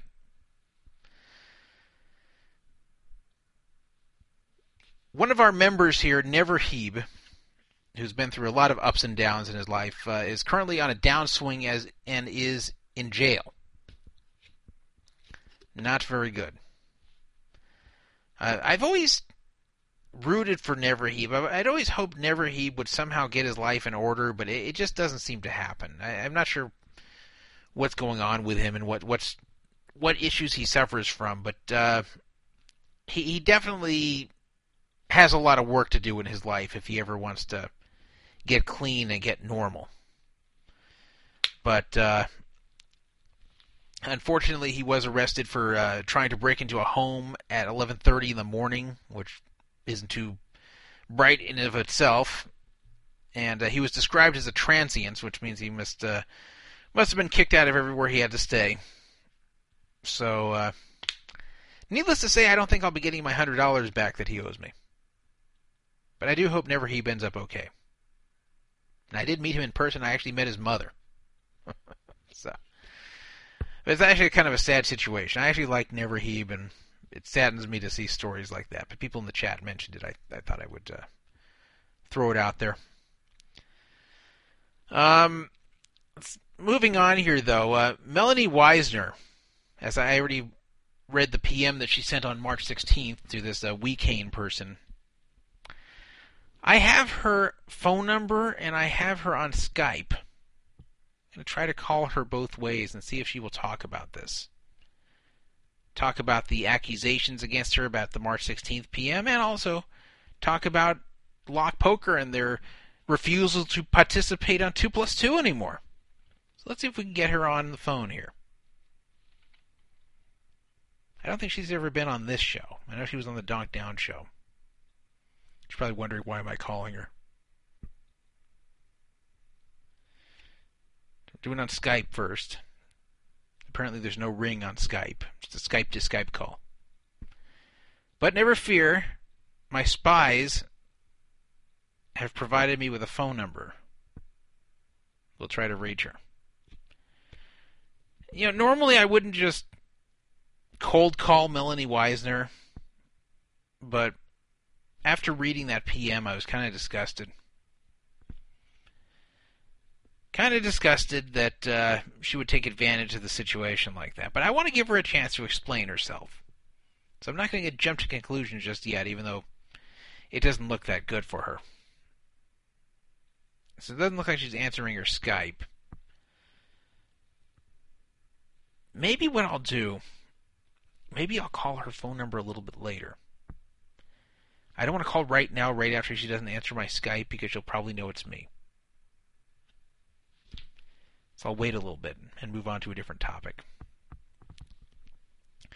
Full Tilt Poker.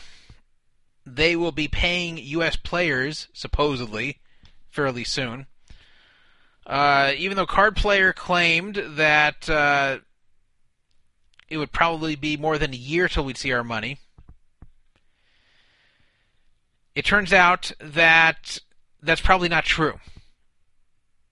Through the official Garden City Group website, or Full Tilt Claims website, which is a fulltiltpokerclaims.com, Garden City Group is the company managing the payouts, says the process will begin very shortly and that they have completed the initial data review of all the players they need to pay and uh, what they're going to do is uh, anyone's balance on April 15, 2011 will be paid in full. That's what they're claiming. So whatever your balance was when Full Tilt uh, shut down to U.S. players, that's the money you will get back from the government via Garden City Group. Here is the actual statement from Garden City Group. GCG, which stands for Garden City Group, working with the Asset Forfeiture Unit of the United States Attorney's Office for the Southern District of New York and the Asset Forfeiture and Money Laundering Section of the United States Department of Justice, has completed the review of data provided by Full Tilt Poker. It has been determined that the calculation formula to be used for the petition for remission process will be based on players' final balances with Full Tilt as of April 15, 2011. The claims process will begin shortly. Once the process begins, GCG will email instructions on how to complete an online claim to all potentially eligible claimants identified by GCG utilizing data supplied by Full Tilt Poker. I don't know what happens if you don't have the email address anymore that you had back in 11. Account balances from online poker sites other than Full Tilt are not included in this remission process. Duh. Petitioners must also meet other requirements outlined in whatever to be considered eligible for remission. It probably means you don't owe them other money. If you do not receive an email and you believe to be eligible to participate in the remission process, you may file a claim online using directions that will be provided on this website. If the forfeited funds available for distribution equal or exceed the aggregate Full Tilt Poker account balances for all eligible petitioners, each eligible eligible petitioner will, with an approved claim will receive the entirety of their Full Tilt account balance. If the aggregate Full Tilt account balances for all eligible petitioners exceeds the full the funds available for distribution, payment shall be made to eligible petitioners on a pro rata basis. That's not good.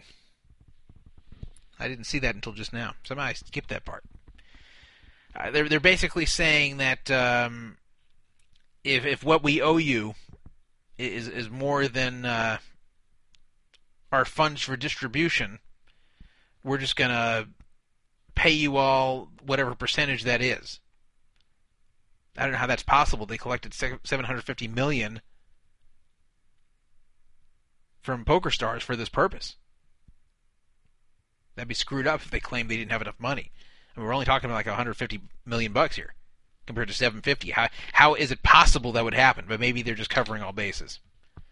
Please continue to check this website for updates regarding information.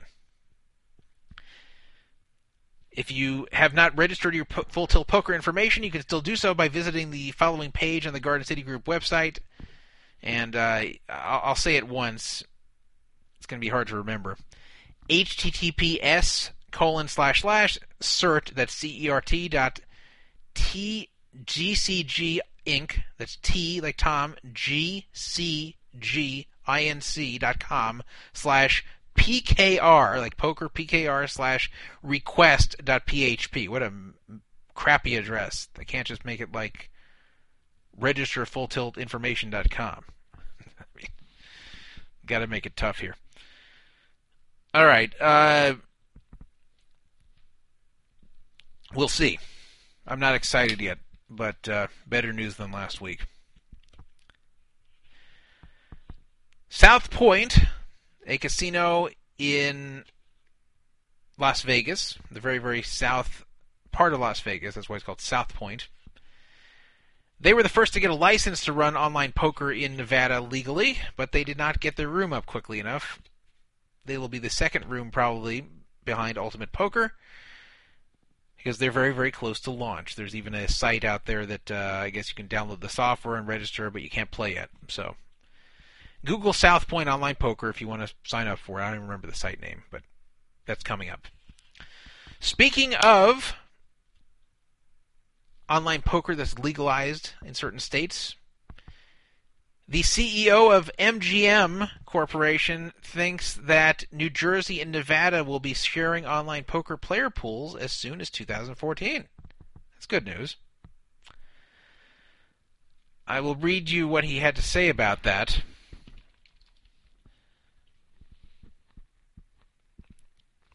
MGM Resorts International is working with Nevada officials who are discussing banding together with New Jersey to, com- to create a joint online gaming market, CEO Jim Murren told Reuters in an interview. This is quote.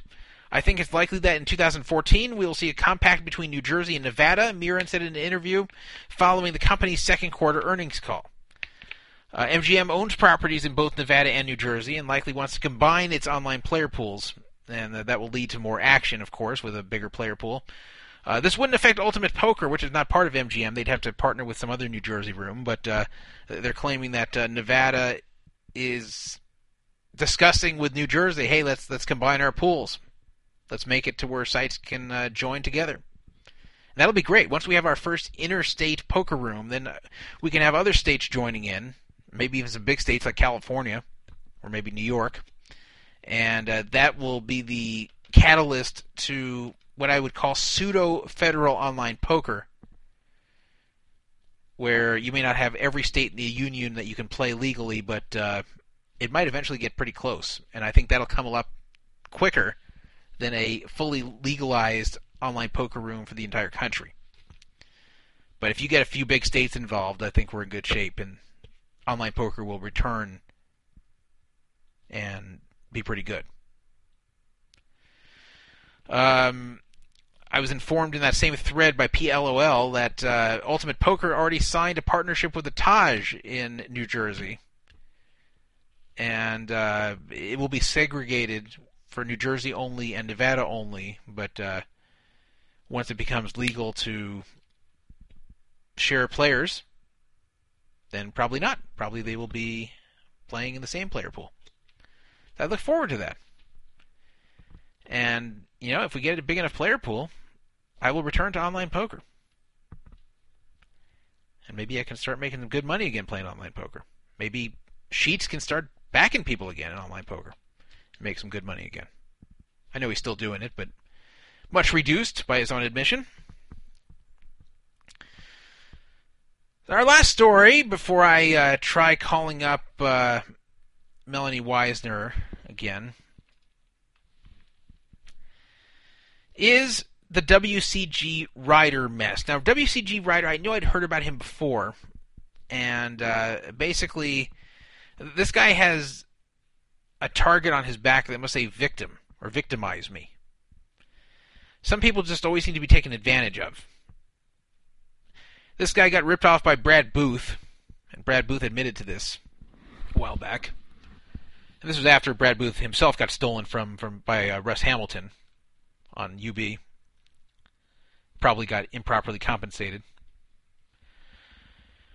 But uh, this is what uh, WCGRider posted happened to him on PokerStars. And, and guess who's involved again? Guess who's involved in a major scandal?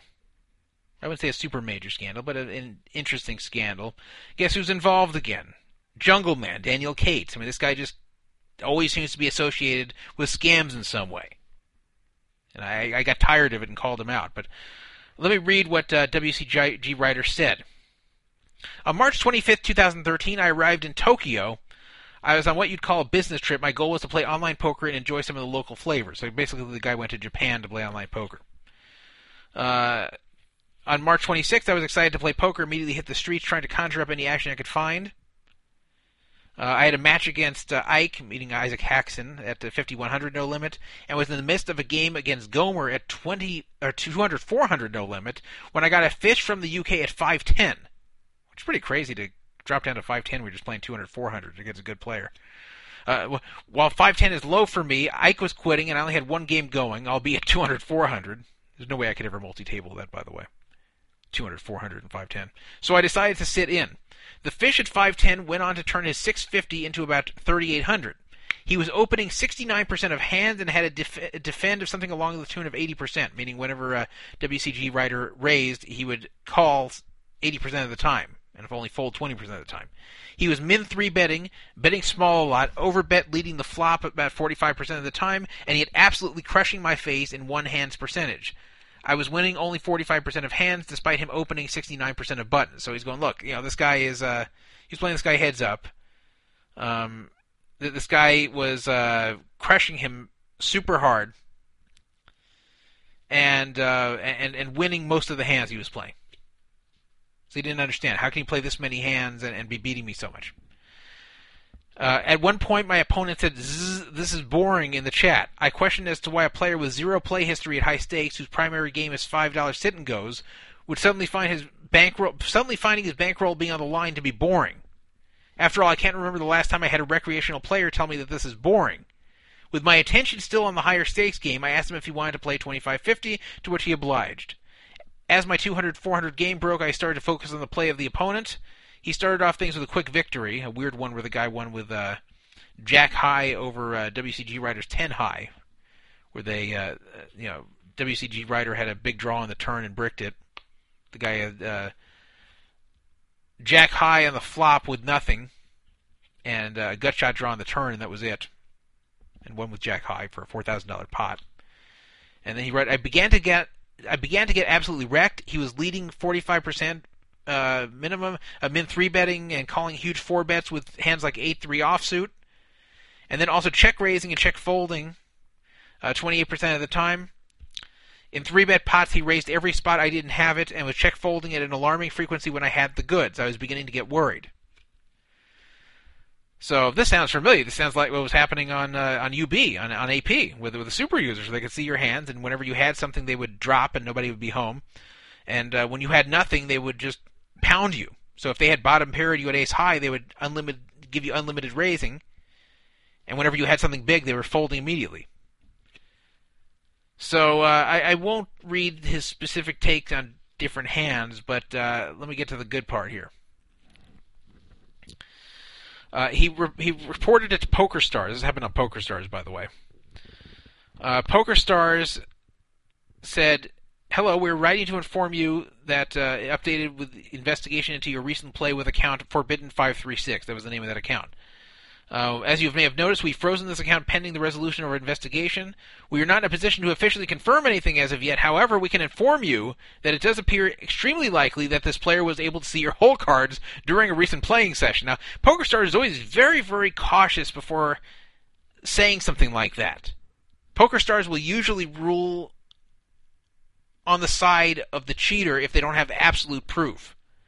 They always give the cheater the benefit of the doubt. I'm not. I'm not criticizing them for that because the worst thing is if you confiscate the money of someone innocent. You've got to be really, really careful not to do that to convict the innocent. But poker stars, I think they take it a little bit too far with with uh, giving leeway to, to fairly obvious cheaters. But this here they were saying, look, we uh, we think it's extremely likely this guy not only was cheating, he could see your hole cards. So um, anyway, uh, WCG Rider, what he had done was he had uh, reformat, reformatted his computer, and, and, also did not install Facebook or Skype on the machine. Facebook, I, I think, was overkill because you know Facebook, uh, you know, that really can't be damaging. But I understand what he was worried about. So he lost 35k to the guy. On June 26th, he got another letter from uh, PokerStars saying that they have closed the guy's account, will not be reopening it, and they have shipped him back thirty-four thousand three hundred ninety-seven dollars and ten cents, which is almost the amount that uh, he lost to this guy, which is thirty-four thousand eight hundred twenty-seven. So he's about four hundred fifty dollars difference. But uh, you know, obviously, he has to be happy that uh, Poker Stars gave him almost all the money back when it wasn't even Poker Stars' fault.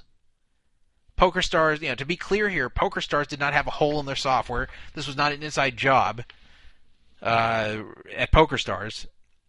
Someone put something on WCG Rider's computer, which you can't blame Poker Stars for. So who did it? Well, here's the remainder of the story.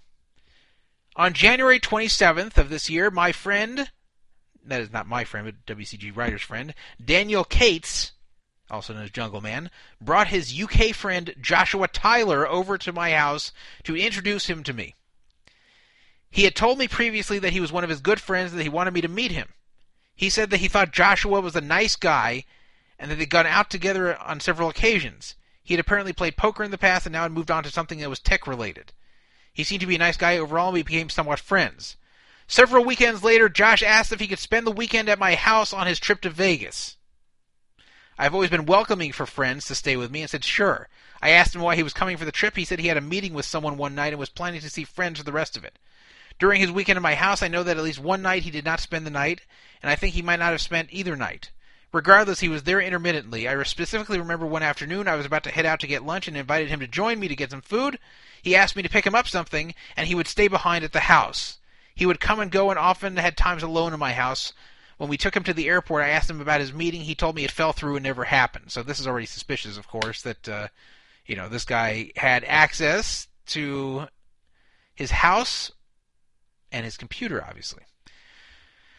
The rest of my roommates play online poker for a living, writes WCG Rider.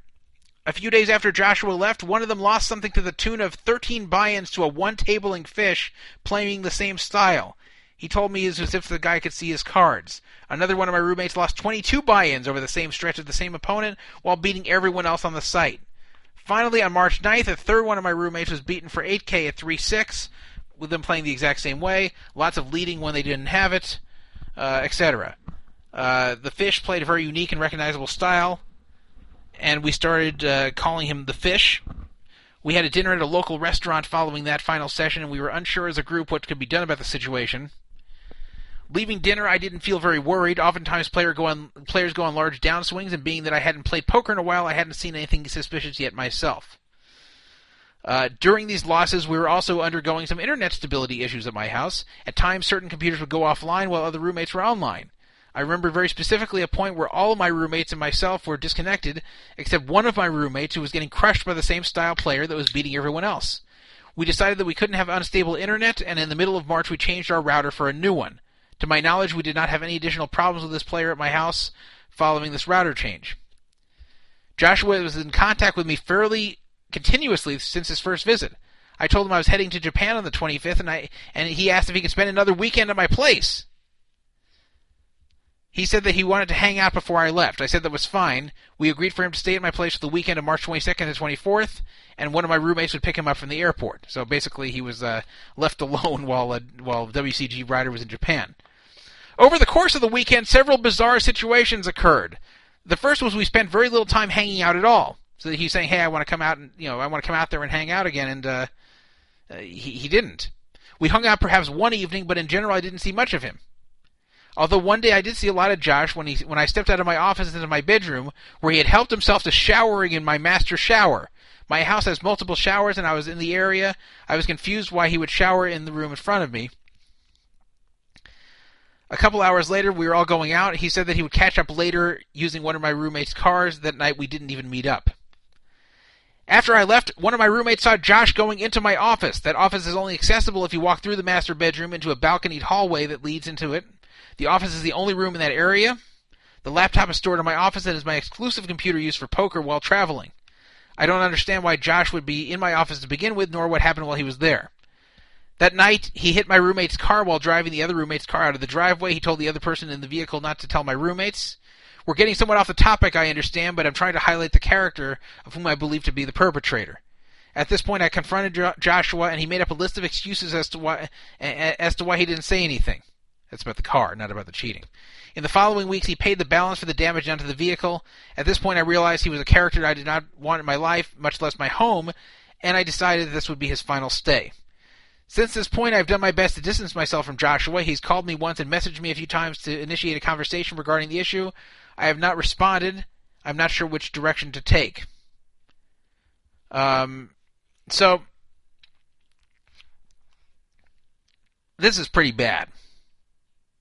Um, he also mentioned later on in, another post that uh, that there were all these random fish that were sitting with him and his roommates at first from the all the UK, and that um,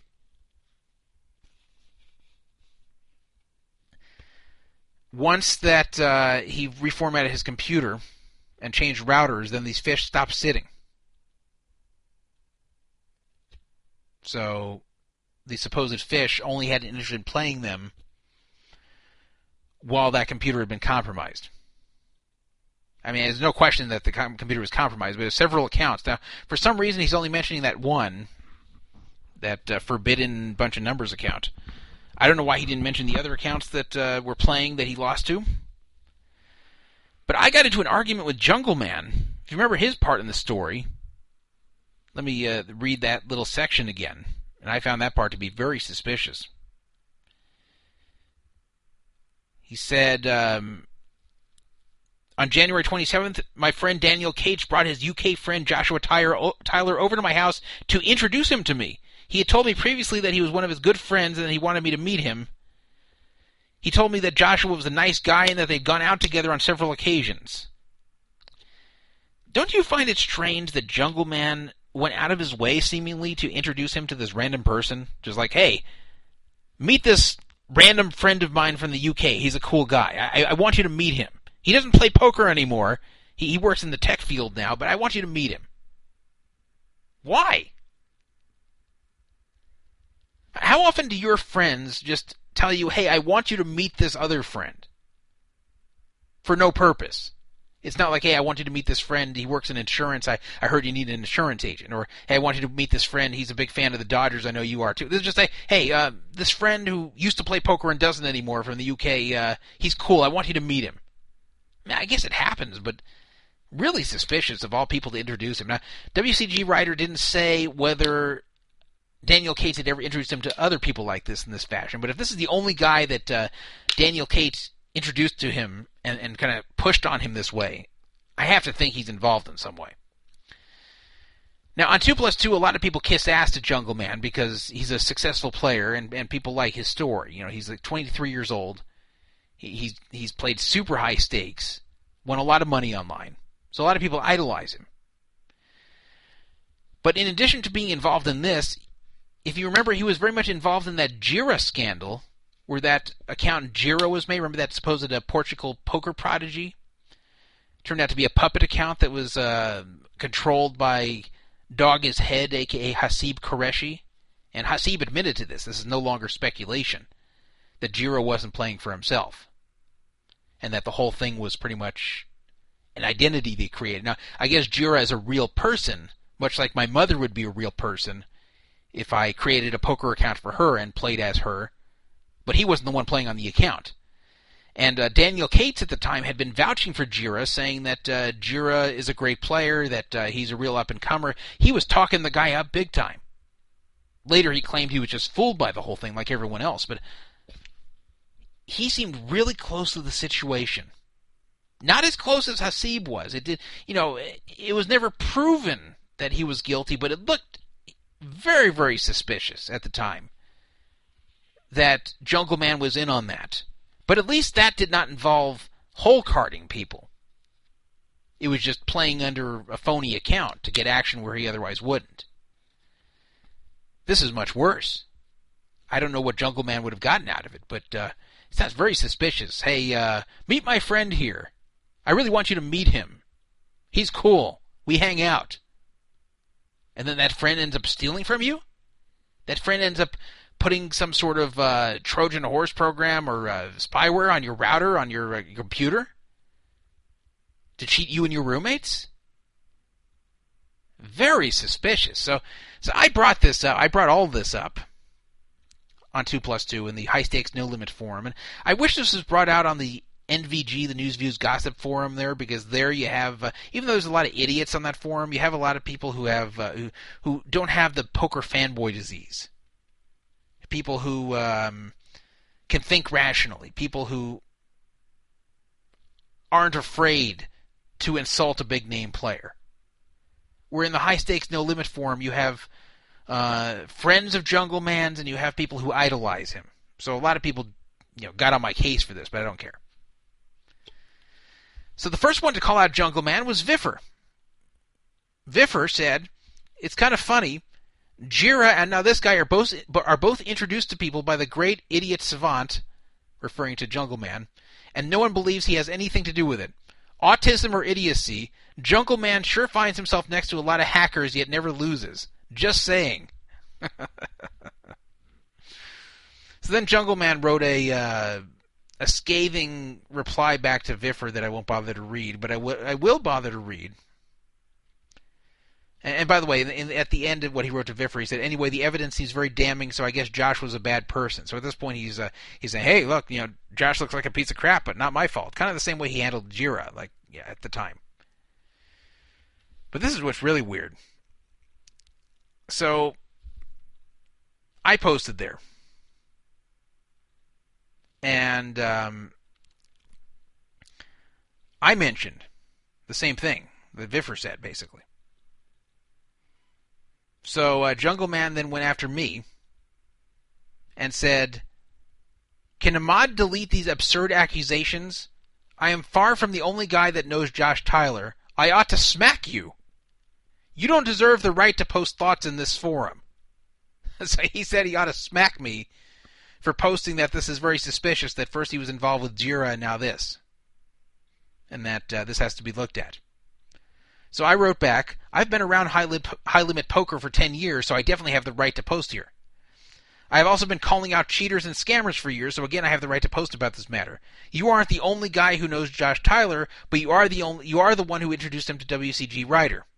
Just like you are very much involved in backing that just like you were very much involved in backing that false Girah identity and then claimed victim yourself when the truth started to come out. Funny how close you keep finding yourself to these scams. It's a wonder that anyone in the high stakes community associates with you at all. So he responded back, Girah is real, you dumb ape. You can watch his interview and video on poker strategy. I have no idea who you are, so you must be some bum, bum hunting asshole. So no, you don't automatically gain any kind of respect. So now he's saying Girah is real again, like that whole thing never happened. I mean, is this guy crazy? That was his answer? No, Girah is real? So I, I said, I think you've pretty much proven yourself to be exactly what I said with that idiotic remark. And I said, by the way, I don't give a shit if you know who I am. This isn't a poker dick measuring contest as to who's a better player. This is a debate whether or not you're shady and always seem to be in the middle of major cheating scandals. I don't think you'll be getting many invitations to stay at anyone's house unsupervised anytime soon, I wrote to him. I mean, this could be a coincidence, but sometimes you gotta say, lightning doesn't strike twice. And I, I hate this attitude that he has and some others have over there of if you're not a high stakes no limit player and we don't know who you are, you can't comment on this. Of course I can comment on this. You don't have to be a world renowned food critic or world renowned chef to comment on whether food tastes good or not. Similarly, you don't have to be a high stakes no limit cash player to comment on a situation looking shady. And besides, I have been a high limit player, not a no limit player, but uh, I have been a high limit player for a long time. Definitely paid my dues there. I haven't played nosebleeds, but I'm not some uh, low limit scrub trying to nose my way into some high limit discussion. But even if I was, I'd still have a right to because I'd, my input would be just as valuable. This isn't this isn't a poker strategy discussion. This is a, a discussion of, of about stealing. So you can't trust this guy. I really would never trust this this jungle man Daniel Cates guy. I don't care if he's good or not. You can't trust him with the, company he keeps and uh, how he's just he always seems to be in the middle of these scandals. I try to reach Melanie Weisner on her phone number. I, I have no idea what we're going to get from her, if anything. But uh, she may hang up on me. She may get angry at me. I, I don't know. But we'll see. See if she answers her phone. Be our little river phone call, then we will end the show.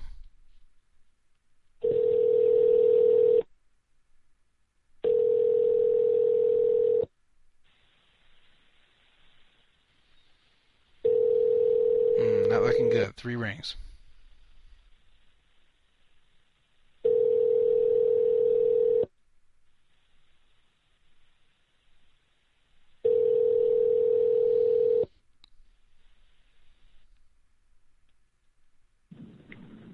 Please leave a message after the tone. At the tone. That's a very generic message. If you're going to do that, why not just have the automated message? You have reached area code seven, blah blah. You know, like that. That's why not have that? Please leave a message after the tone. Sounded like she was in a trance.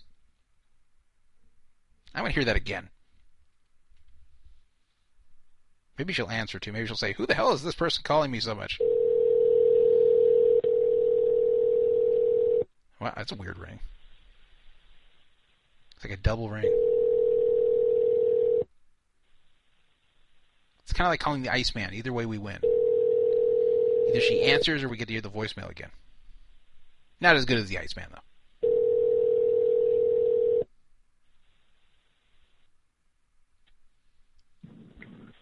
Please leave a message after the tone. At the tone. She sounded depressed when she left that.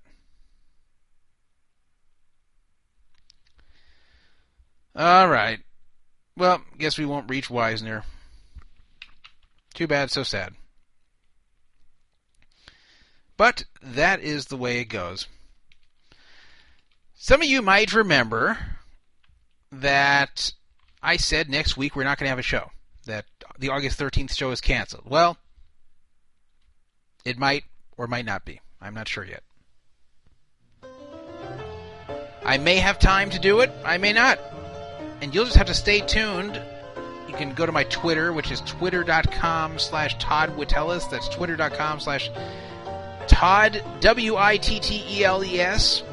No underscores or dashes or anything like that, just Todd Witteles. And see the update. Or just go to pokerfraudalert.com. You'll see a little banner up there saying whether the show has been canceled or will go on.